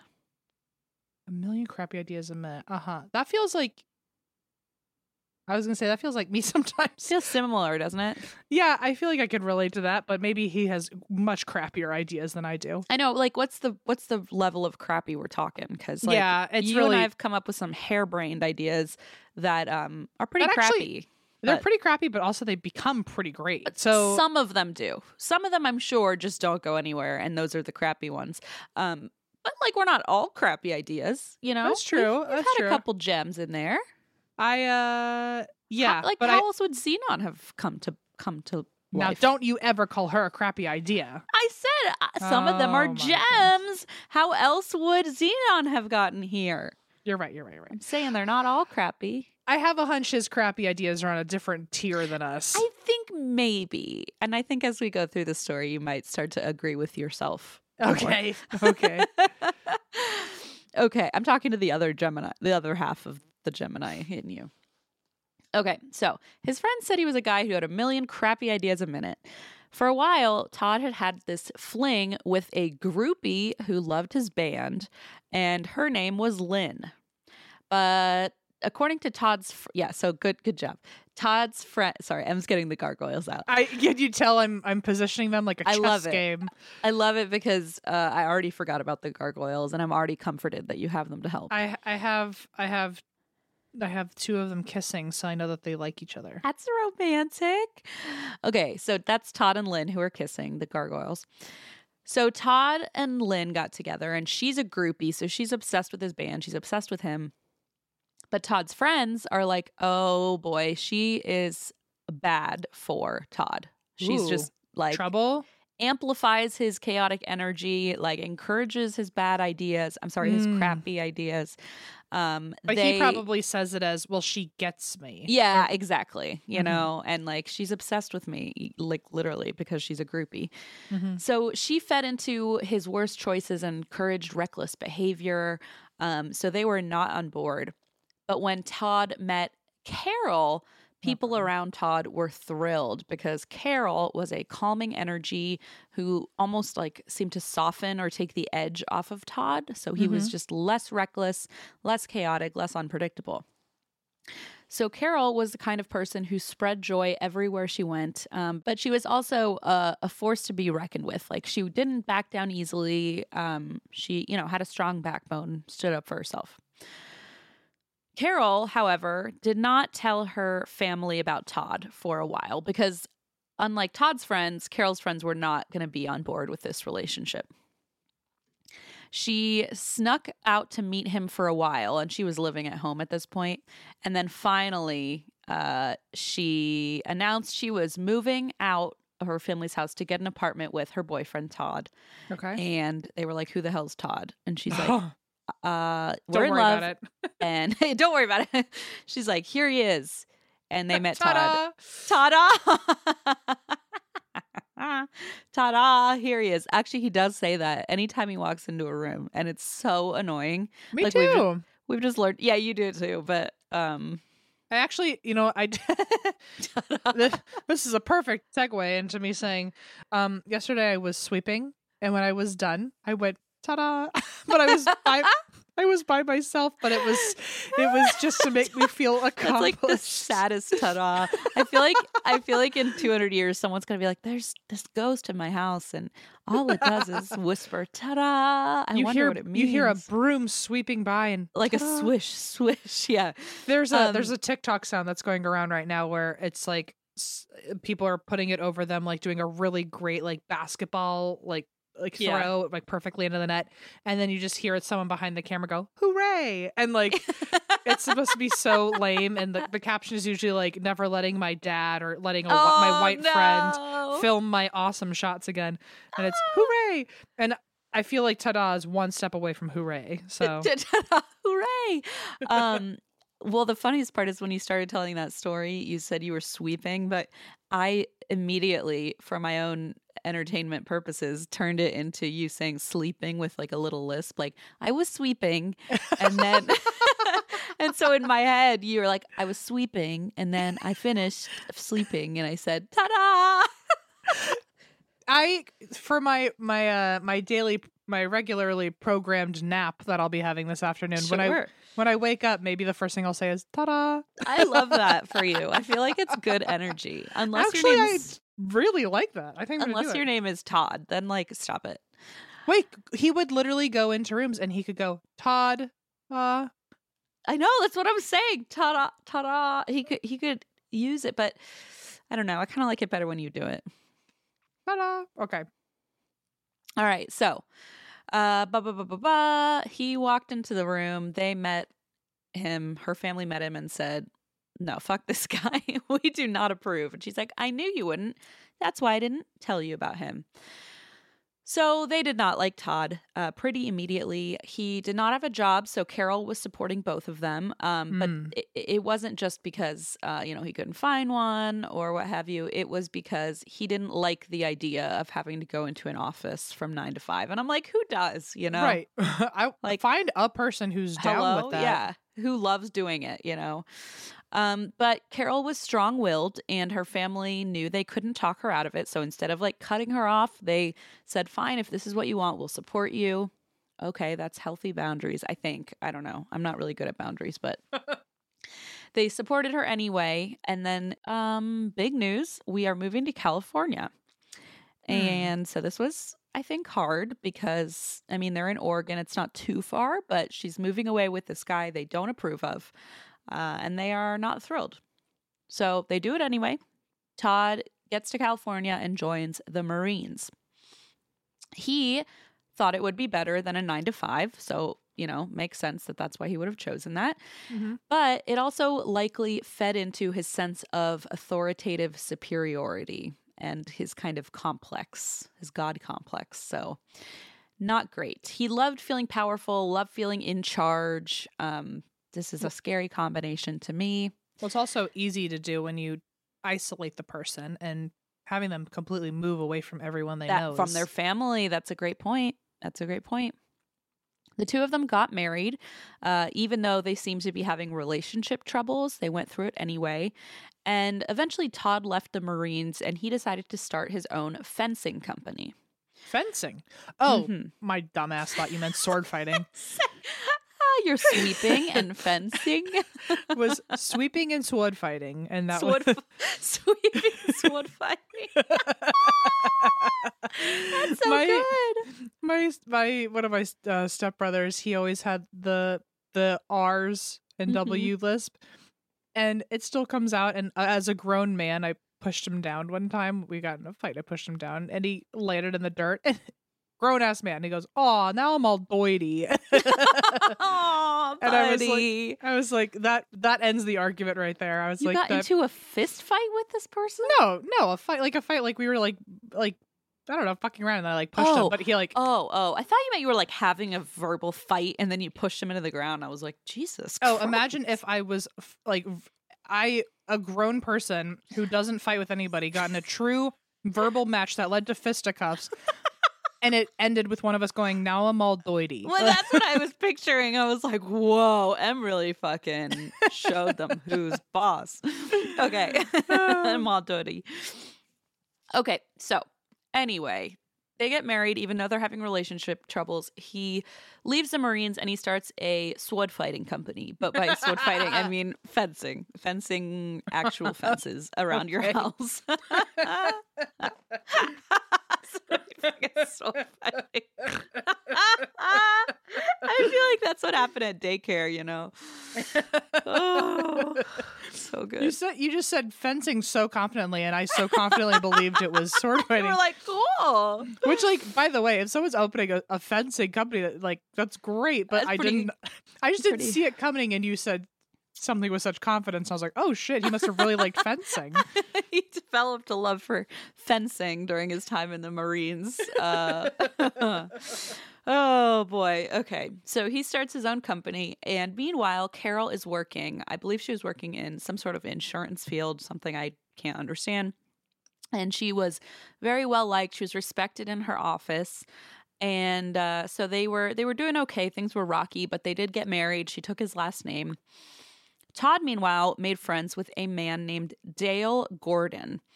Now, Dale was a former Marine mechanic who had worked on Todd's car, and the two of them bonded over having been in the Marines, and they became friends. Okay, hang on. I'm setting up my Thank you. my gargoyles. Okay, so they're buddies. Yes, they're buddies, and they were in the Marines together. They're about to be, oh, I was going to say more than buddies, but I didn't mean it in that way. Um, Oh, I that, w- that would have been could. a fun plot twist, but unfortunately, no. got it. Uh, what I meant was they became roommates because uh, Dale's business went bankrupt, and not only did Todd hire him on as uh, an employee of his fencing business, but Carol also arranged for Dale to move in with them. So now their friend Dale's living with them Okay, got it. and working for Todd. Got it. Okay. Then Todd found uh, another friend that he wanted to employ. So he employed 28 year old Norman Daniels, Okay. and now he also joins the friend group. Okay, got it. And he joins a friend group. Uh, and he works at the company, at the fencing company, but he does not live with them. So he's the only one that doesn't live with them. Got it. Okay. I got my. I have my. You I got had it. I had to get. I had. I didn't have enough gargoyles, so I got my little. My little guys. I like those. Are those your little uh, My little race. Reaper? My little race and reapers. Yeah. Rice and Reapers, yeah. All right. Ah, okay. So, like I said, all three men were veterans and had, uh, uh, and so they kind of bonded over that. And Nor- Norman, meanwhile, was working hard on two jobs to support his family. He had a young son. So, Carol and Todd, even though they're making friends and their businesses are going okay, uh, they are still struggling in their marriage. And when Carol talked to her friends and family, when they asked how things were going, she just ignored the whole topic of her relationship and her Mm. marriage, which is not a good sign. Red flag. But the friend group as a whole seemed very happy. Uh, people called them the Garton Gang because uh, Todd and Carol were both Gartons. That was that was their last name, uh, and then the two friends were kind of part of the group. So By association, gardens. yeah, yeah, yeah, yeah, exactly. Um, Gartons by Gardens Never- by. Ina Garten. okay, okay. if you let's- don't have it, store bought is just fine. How easy is that? if you don't have fen, if you don't have sword fighting, yeah, is that what you just said? I don't remember what I said. I feel like If you don't have fence posts, swords will work just fine for your fencing yeah, if you don't company. have sword fighting, fencing's okay. You know. Mhm. Okay, so all th- I feel like there's a gas leak in my house. I feel like my brain is just like not computing. Our we the energy is a very odd one today. I'm so sorry. I feel like it's hundred percent me. I'm like out of it today. I'm so sorry. Allison, she's working on the other side of this wall, Oh like no. on the other side of this wall. Oh. And she has always, I'm like, can you hear me when I'm recording? And she goes, no, I hear nothing. But then every now and then I'll just hear, and I, I really hope she's not on a Zoom call right now. She probably is like has a tally mark where every time you do that, she's like, "Oh God, another episode I'm not looking forward to." right. Or maybe Uh. she's like, I can't wait to find out in the shower what that laugh was about. Yeah, that's true. She'll It- probably be t- too It was up you in our- saying, I think there's a gas leak at my house. "Oh my God, this energy is really fucking frenetic today. Like, we cannot keep it together. We're usually done recording by now. It's anyway. oh no, you're right. That's terrible." We have to record a whole other episode after this, Christine. okay, Well, the day's canceled. Rain it in, Rain it in, Rain it in. Okay, so uh, Norman is working hard, two jobs to support his family. Uh, Carol and Todd are still struggling in their marriage. She does not talk to talk to her family and friends about Todd. But the Garton gang overall seems pretty happy. Um, they love target sports, so they would get together often to shoot together. And Carol was a skilled archer, so she liked to use a bow. People said Todd seemed like the leader of the group, but uh, Carol was, yeah, the emotion, the heteronormative, emotional one to keep everybody together.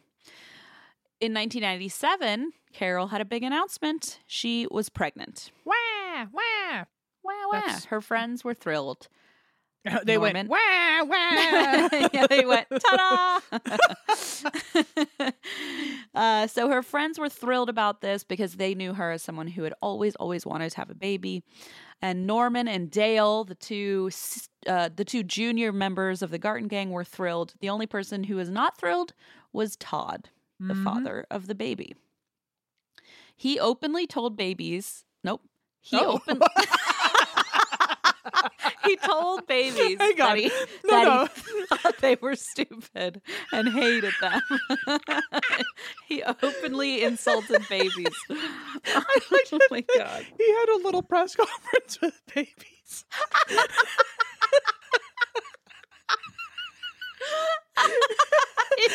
like he just drives from preschool to preschool and he just he just gathers them for assembly.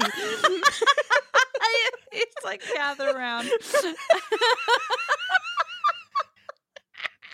oh my god.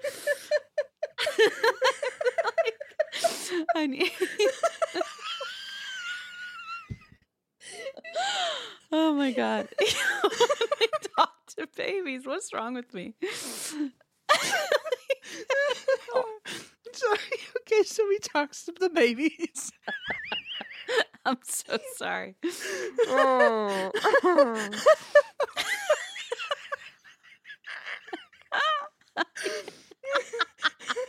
it hurts.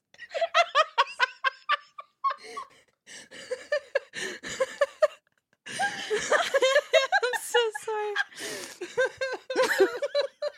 I wanted to be Oh my god. okay. So okay, okay, okay. He talks to the. He does not talk to the babies. Okay. I'm so sorry. Oh my god. he doesn't. I promise. I don't think so anyway. There's gotta be. You're. I think you're on something with the gas leak. I need to get my carbon monoxide checked or something. I don't know. Um Oh, okay. I'm feeling real woozy today. Okay. we're back. Wow. We're back. We're back. I think it's like lots of sleepless nights. Maybe that's what's happening. I don't Um, have an excuse. That was just the funniest thing I've ever heard in my life. I, I said it so seriously too. I'm like he told the babies. he okay. talked to the babies. oh my god, what's the matter with me? Okay.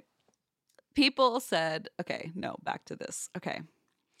So, as I was saying, he openly told people that babies were pains who stole men's freedom Mm. and that he didn't want any. So, It's weird. Blaze he- said the same thing to me when you were pregnant. yeah, I'm sure he did, as he's now like taking her to the aquarium at this very second.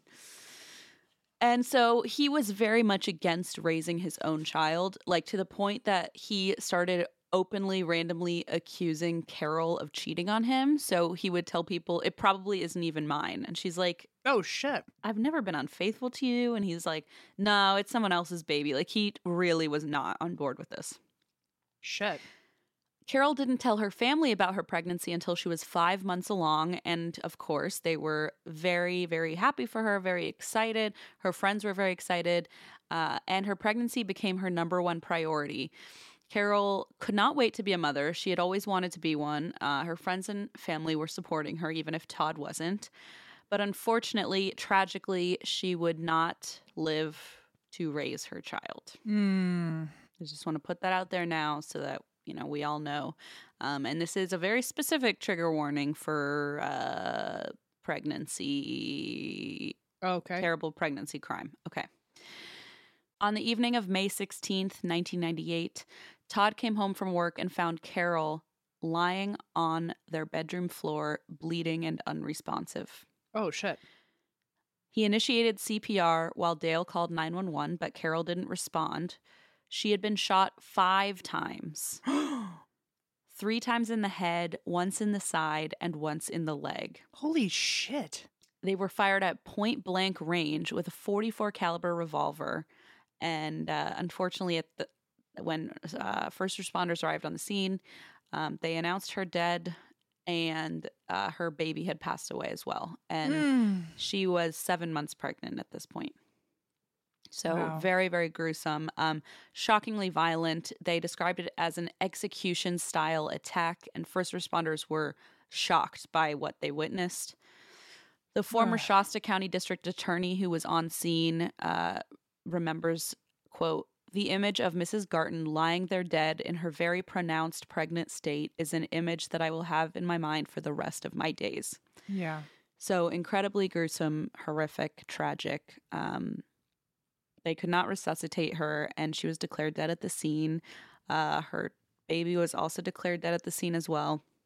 One responder says he remembers feeling simply angry that someone could do th- could do this to another human being and an unborn child. Mm. And when they, you know, police came obviously and spoke to Todd and Dale, they were visibly shaken.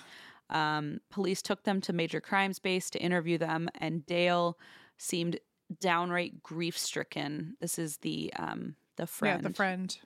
And he described Carol as a perfect, loving person. He had great admiration for her as a friend. He's actually interviewed in the uh, in the episode I watched. Oh, What- okay. What was it called? Something of Something- dark mastermind of murder. Yeah. So, as for Todd, her husband, he was equally shocked, and he kind of get, ran them through um, uh, a schedule of what had happened that day. For from the surface, it had seemed completely normal. The friends sometimes went to gun shows at the local fairground where they would sell weapons and accessories for extra income, and so that's how Todd, Dale, and Norman were spending the day. And Carol actually decided to stop by their tent at noon. She was heading to tour the delivery ward at the hospital where she planned to give birth, which is Mm. like terrible. Um, and about an hour later, after that tour, she rejoined them.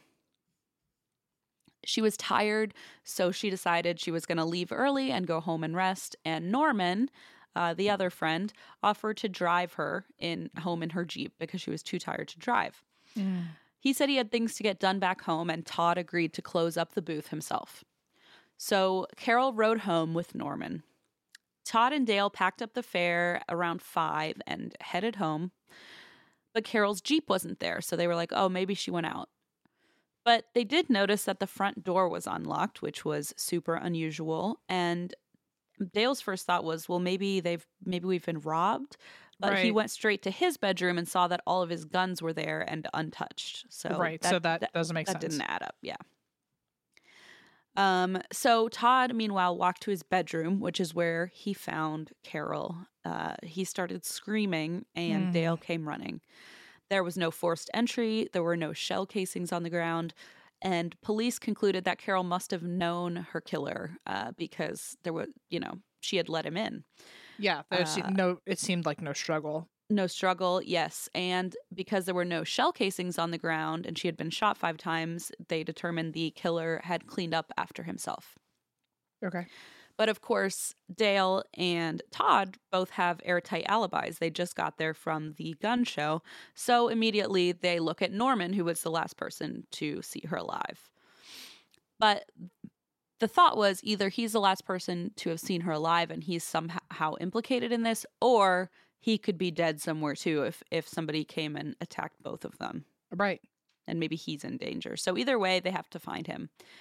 Uh, so detectives start searching for him. He's not at home. He didn't show up for work, and so now they're getting even more suspicious. After some surveillance, detectives intercepted Norman outside of his house.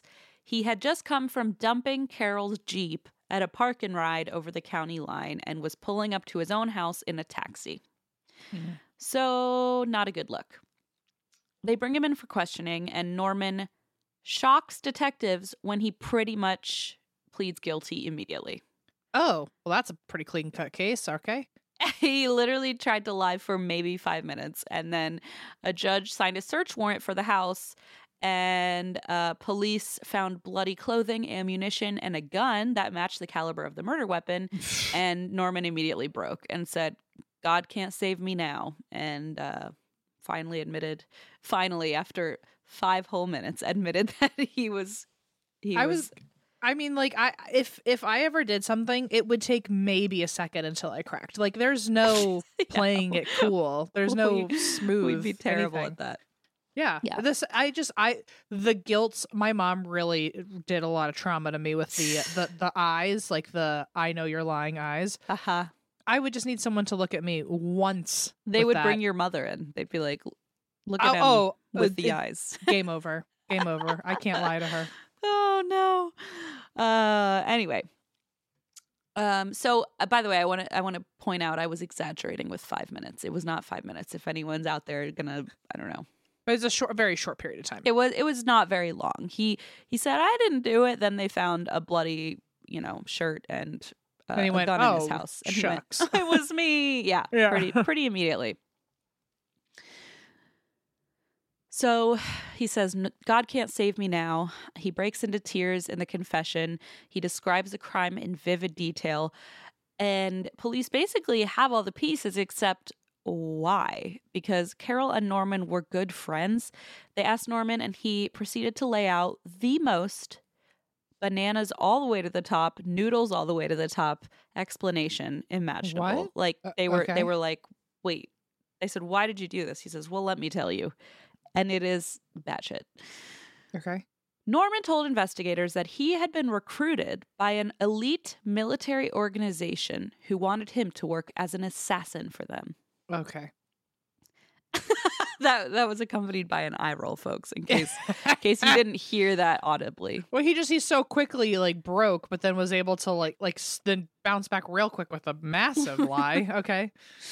He said they were called the company and they were working with the IRA, the Irish Republican Army, mm-hmm. which is a paramilitary group that fought British state forces during the Troubles in Northern Ireland. So, the IRA represented the faction who wanted to break from the UK and British rule to create a united Ireland with the Republic of Ireland, uh, south of Northern Ireland.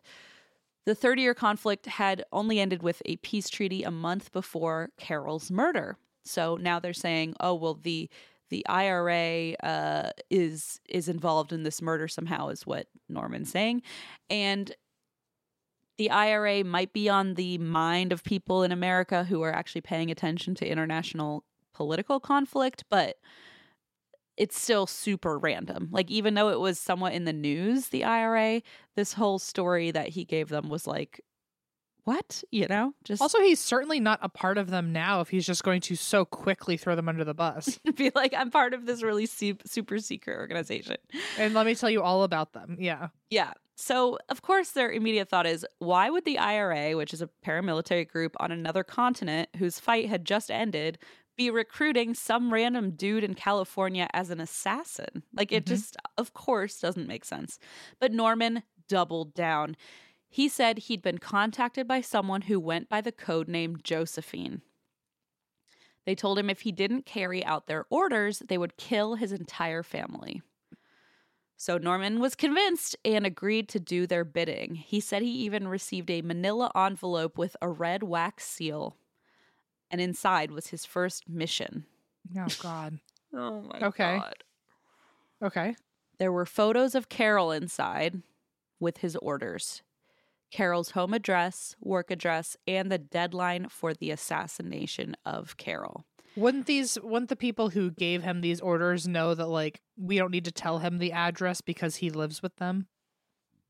Oh wait, no, he doesn't live with them, but he knows. Um, he he does, knows- but he definitely knows where she lives. Yeah. yeah, I feel like that was that's almost too much information because if they know him well enough to know her, Yeah. if they know him well enough to know that he knows her, then why are they telling? Okay, to make it official, I don't know. was it like written in know. crayon by the Assembly of Babies? like what?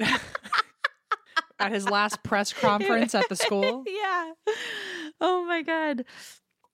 No, so it had uh, photos of Carol, but interestingly enough, there was a photo of Carol with Todd and Dale, and they had crossed out Todd and Dale's faces and circled Carol's to be like, "This one, this is your target." Mm. So allegedly, this is the story. Carol was also an assassin in this organization. okay? Okay. and she had gotten on the IRA's bad side, so she needed Need to be taken to be out. Taken out. That was the story. hmm Okay.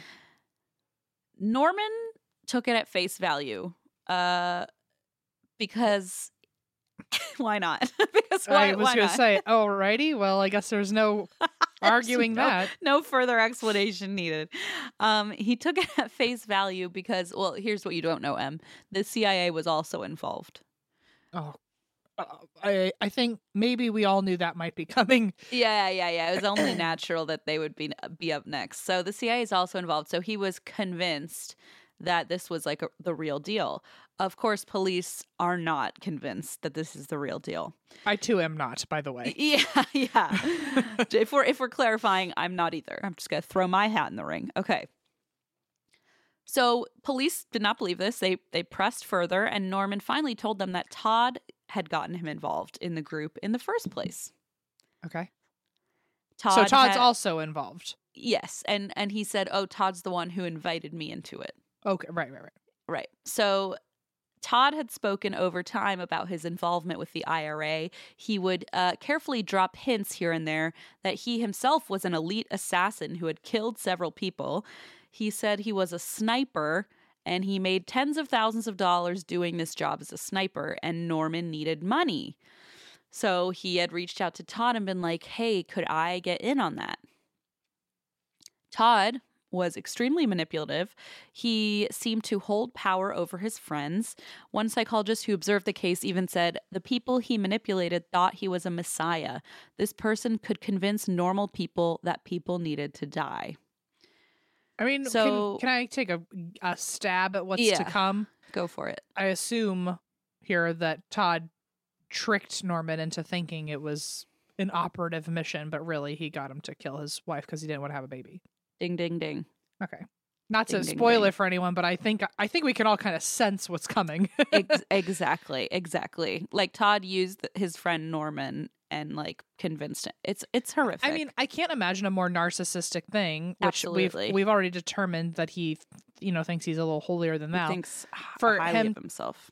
to just you know casually bring in like, oh, you don't know what I've been through, you don't know what kind of stuff I've had to do, and like to, to like slowly to, weave it in intentionally. Yeah. to allude that like I come from some powerful people, and you know you want to be me, and I make such good money doing it, you Yep. know. And then when he's in need, he so this that. it almost feels like some sort of cult mentality, like a very like yes, yes, almost like a quick little like blip into that world of like Totally. delusion because like it didn't take much it seems for Norman to all of a sudden you know get a letter with a mission and not even question it you know and also it's his friend he's killing and her baby. Like yeah it's not just some random. wouldn't you at least wouldn't you at least go to your friend who got you into the organization to begin with and say hey they want me to kill your wife like Yeah, what do the two yeah, of us is- do this is my first mission, right? Like of all things, I know. And so it, it's very disturbing because clearly um, he's been like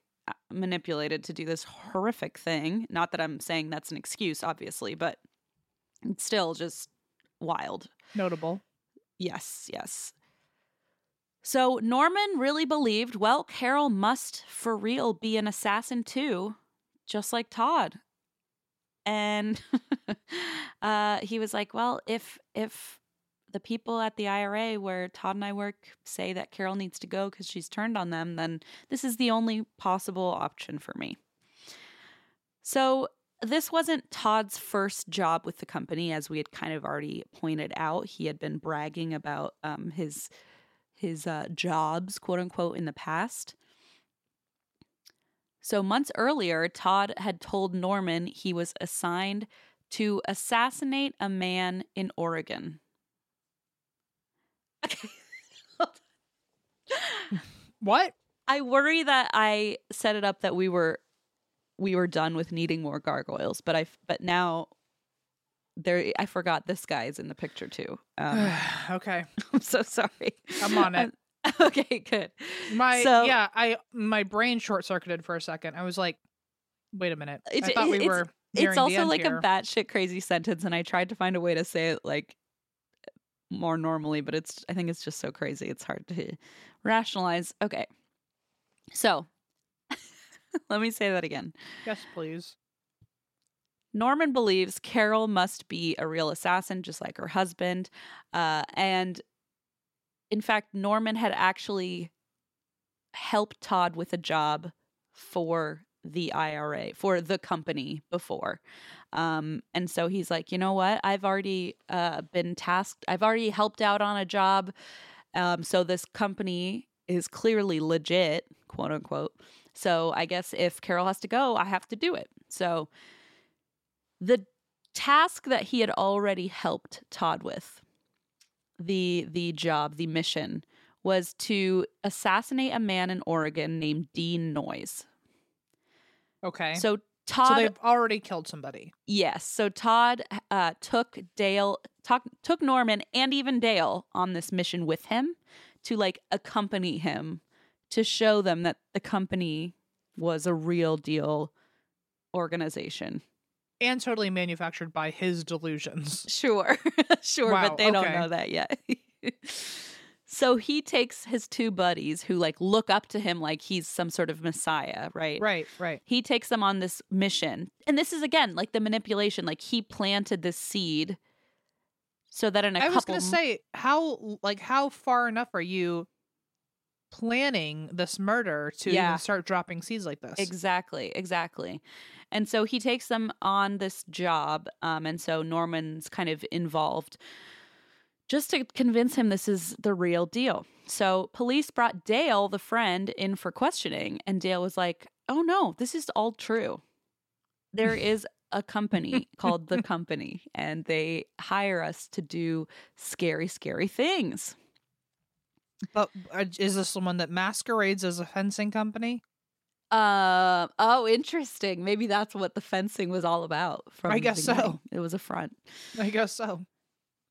So Dale said Todd enlisted them to take out this dean in Oregon, this Dean Noyes. Todd led the three men through several plans, and the men even drove to Oregon several times. Uh, Dale was initially attracted by the money, and he was like, maybe this is a good business to get into, but he had moral qualms that stopped him from, uh, unlike Norman, he just morally couldn't convince himself to join the company.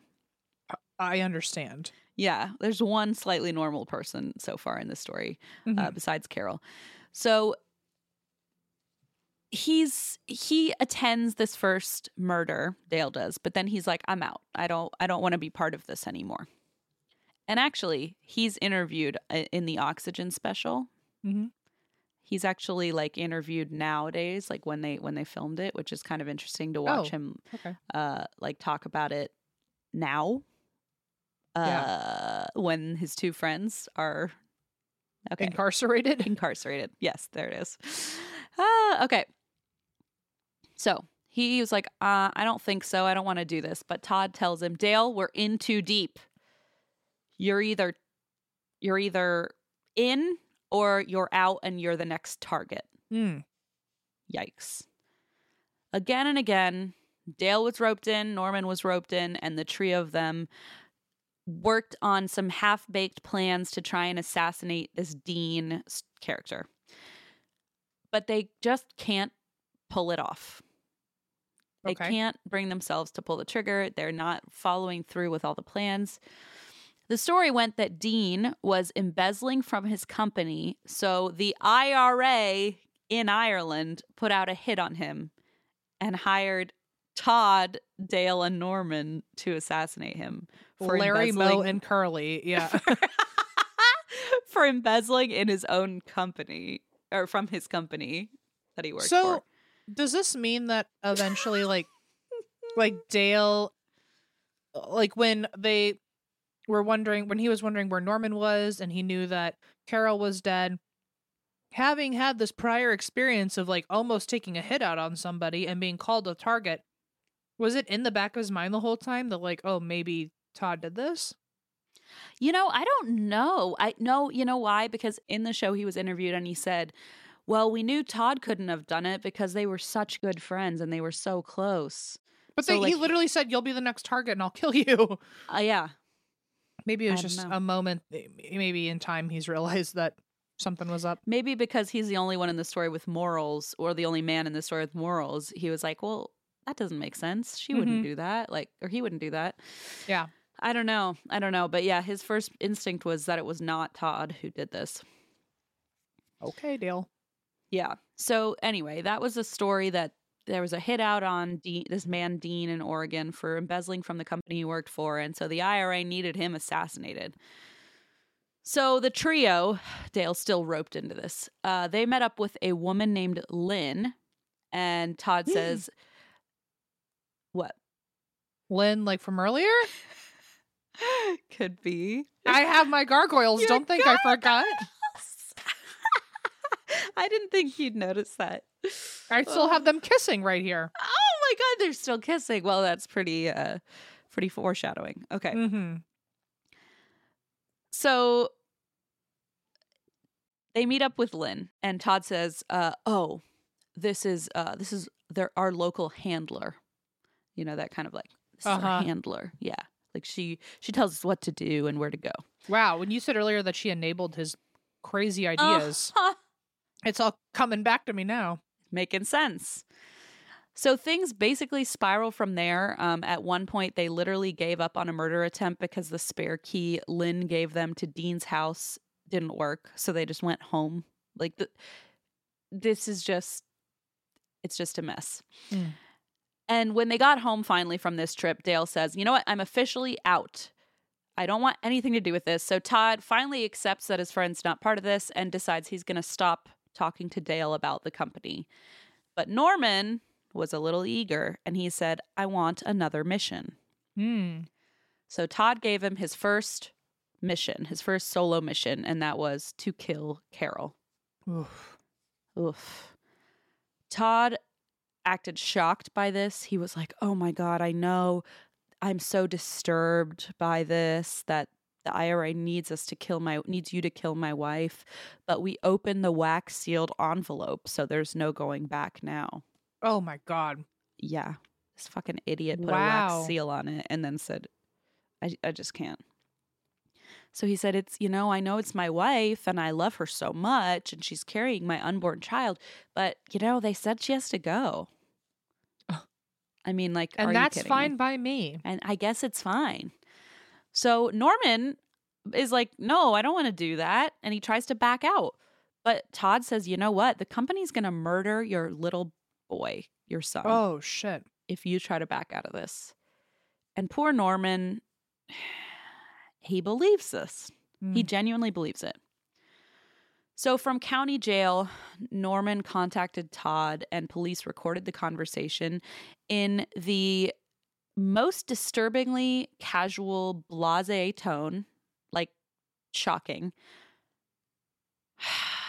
Todd answers the phone and he says, What's going on? Talk to me here. So you said you did it? And like his Oh. wife is literally bloody, like m- murdered in cold blood. Sick. Sick. Sick. He brought up his best friend murdering his wife as if they were just like talking about, uh, I don't know, getting a getting wings after night. work or something. yes, Yeah. yes, yes, exactly. Like so unsettling and cold and creepy and ca- I think it's like the casual tone of it. Like, hey, talk to me. You know, like, Yeah. are you kidding? This guy just murdered your wife and unborn child. So, anyway, in the meantime, Carol, of course, tragically is laid to rest. Family and friends attended the funeral. Um, it's just, it's just so fucking horrific um, that this is how her life ended. Detectives were introduced at the funeral to a woman who attended the funeral, uh, hanging on Todd's date or on Todd's arm like she was his date Ew. and they were like um hello todd who's this with you and she says hello my name is lynn noyes Mm. So he's back with that girl. back with lynn does the last name strike any bells No. or not yet lynn Noyes. No. okay let's keep going so her name was Lynn Noyes, and police are finally putting the whole story together. So Lynn Noyes, as you've so astutely remembered, was the former groupie uh, who Todd used to date before he met Carol. Um, they even had an affair and stayed in contact during uh, his marriage to Carol. So they were still seeing each other throughout all of this. Lynn was also married to a guy named Dean Noyes who mm. happened to be the I company's first target. I get it. Yes. She was the handler, quote unquote, who helped arrange her husband's failed assassination. Mhm. Police found emails between Lynn and Norman where she was pretending to be the handler arranging the crime. They also found romantic emails between Lynn and Todd. And finally, there were threatening emails to Norman from a mysterious Colonel Sean of the IRA. Oy, oy, oy. Oh They were like, "What's an Irish sounding name?" I know, I, Sean. It's exactly the thought I had. Okay, it was probably like It- Sean just- McMillan or something. Yeah, Patrick O'Patrick. Yeah, like, Sean O'Shaughnessy. Yeah. Sean O'Shaughnessy. Uh, so the IP address, of course, led straight back to Todd. So, like, nice try. Police knew Todd had orchestrated this whole crime, but they needed proof of a motive. So, in questioning, Lynn told them everything. She told them Todd even said he wanted Carol dead before the baby was born, mm, which is just like fucking awful, awful. beyond. And this is what Lynn said. So talk about um cold-hearted. She said, "I could have prevented it if I wanted to, but I didn't because I didn't care." Like, are you serious? What kind of wow, they really are meant for each other. Yeah. They don't deserve anyone else. It's Mm. I just hate that Carol got like caught up in their fucking nasty nastiness. I wow. What a I don't even know what the right word is, but like what a I don't a, a mastermind plan. Now I know why it was on that mastermind show. Mastermind of murder. Yes. Terrible, terrible. Todd had also, of course, because this wouldn't be a mastermind story uh, about murder if somebody didn't take out a life insurance policy. Oh So- shit. Todd, that's like on the bingo card, I feel like. of, Right, uh, yeah. of I should have seen a True coming. crime bingo card. So Todd had taken out a $125,000 life insurance policy in Carol. And what's even more damning, guess who else had a life insurance policy on Carol? Lynn. Mm-hmm. Like sh- not even on her own like on her own husband probably too, but on Lynn or on Carol. That's like so fucking It's obvious. almost so obvious. Like I mean, I mean, so obvious. it's just like how did this not get noticed right away? I yeah. I think it it unraveled pretty quickly. Hmm. But You would at it- least think you'd be like, "Hey, Lynn, say you have a different last name around people, so Oh, like it doesn't get back." great Like point. there were so many little things, or like there was like with Norman, there was bloody clothes in the hamper. It's like no one thought through like what was coming even- next. He literally picked up the shell casings and that was about the extent of covering up he tried Right. to do. Like the IP address went straight back to Todd's computer. I mean, they it's just, they all they cared about was getting the task done, not like any sort of and he did it in like a really theatrical way. Like he didn't just go shooter himself. Like he Yep. built up to it but it was still not smart you know? Like it wasn't even i guess when they put mastermind they should put it in quotations because like Right, there was right, they were never getting away with this. Like the police were really going to believe the Which, like, ira you don't think after i mean i have i don't know if it's some sort of intrusive thought situation but i'm constantly thinking if i killed someone how would i how would i get away with it? And i Mhm, have yet to ever figure out a way where i wouldn't get away with it. Like i i or where i would get away with it. Yeah. I would definitely get caught within at least a day.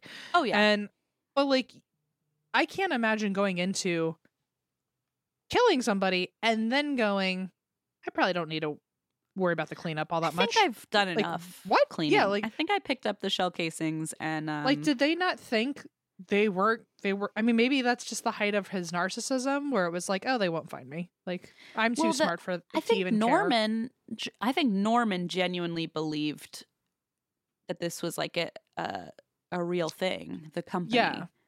But No, I- I Todd, think he yeah, believed in but it too. Todd Todd's narcissism was like out of control. I do wonder though if I were Norman, let's pretend that like the CIA contacts me and Sure. says like this is your mission. Why isn't a protocol in that folder that's telling me how to clean it up so I don't get fucking caught? Like I'd be like if you yeah, if you an organization need this done and you want to make sure it gets covered up because you're so secretive, you're not going to tell me how to yeah. make sure it's handled? Like and if you trust him, why? Because like, what did he prove to you so far? He never even killed Dean Noyes, the first guy on the list. Like, Mhm. why would you trust him to know how to clean up after himself without instructions? Also, why do you have to kill somebody who's literally his wife that he shouldn't want dead when he Yeah. clearly didn't have to go through with his target? Yeah, none of it makes sense, and I guess that's part of why it's called a quote unquote mastermind. Uh huh. yeah, Um, yeah.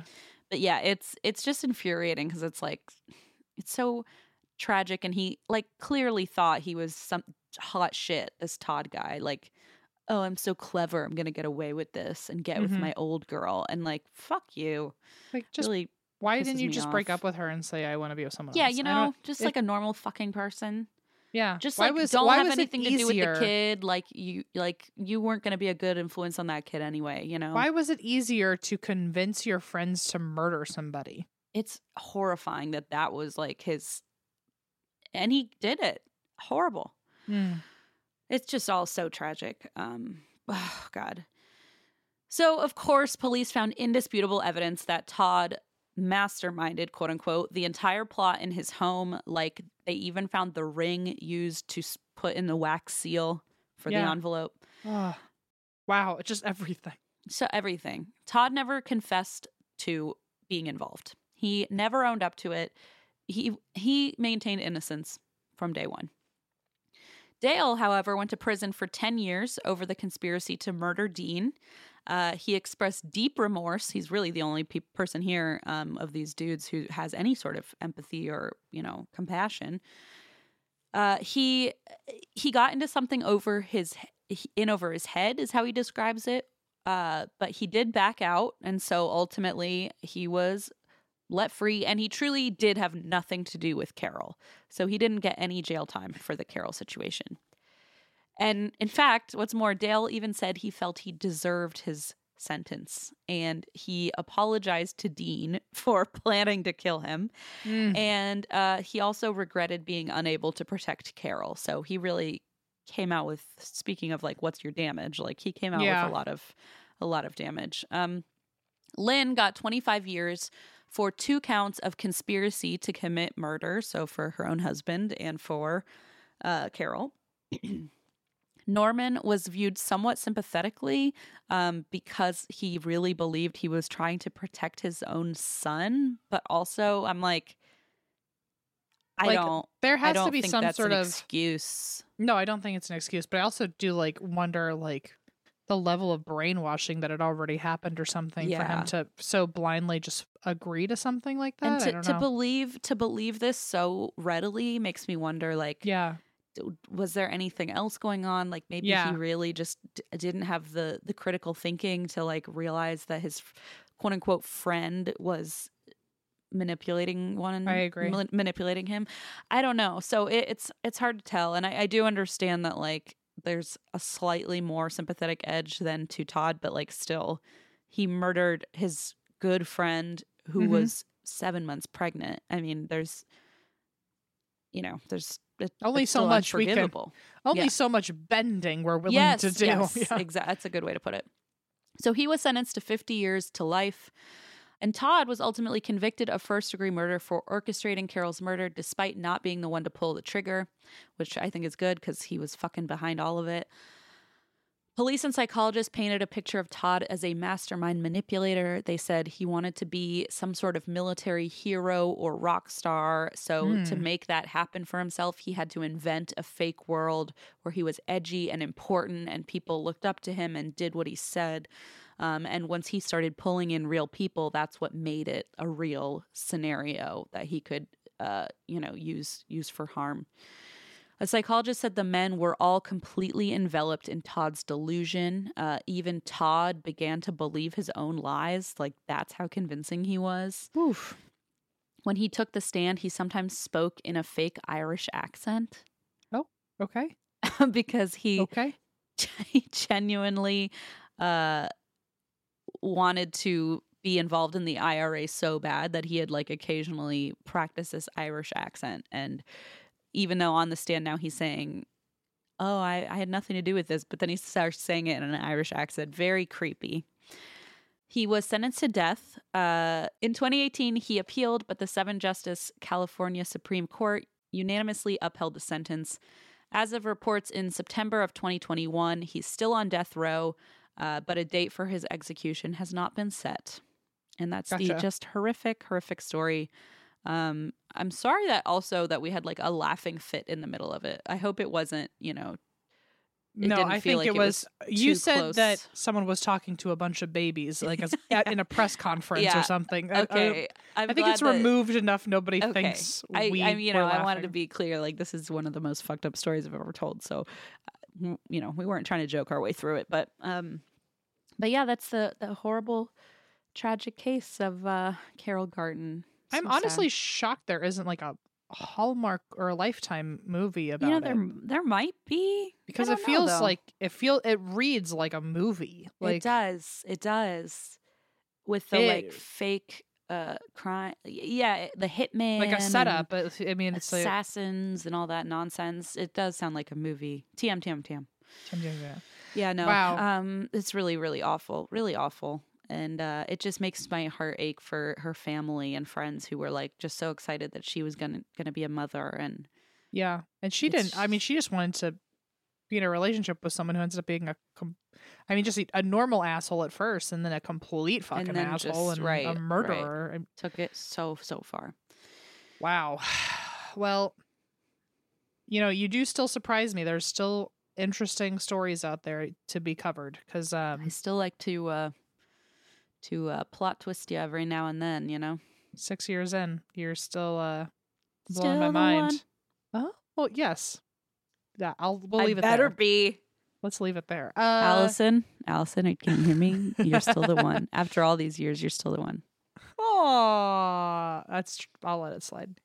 I um I guess we'll we'll leave it at that. Thank you everyone for listening. Um and uh come to our live shows next uh next month. We also we have oh we just got uh merch or we have we have we we have merch in general, but we also just got the first uh samples of our tour sweatshirt and we're very excited about those Very soft, Eva says. very soft and uh that's i guess that's it for right That's now That's it. Go to and that's where we drink.com slash live to see if we're coming to a city near you. Uh, we can't wait to see you live. Um, thank you for listening. Uh, thumbs up, five Hap- stars. happy six years Happy 666. Love you so much. and That's why we. drink Across America, BP supports more than 275,000 jobs to keep energy flowing. Jobs like updating turbines at one of our Indiana wind farms and producing more oil and gas with fewer operational emissions in the Gulf of Mexico. It's and, not or. See what doing both means for energy nationwide at bp.com slash investing in America.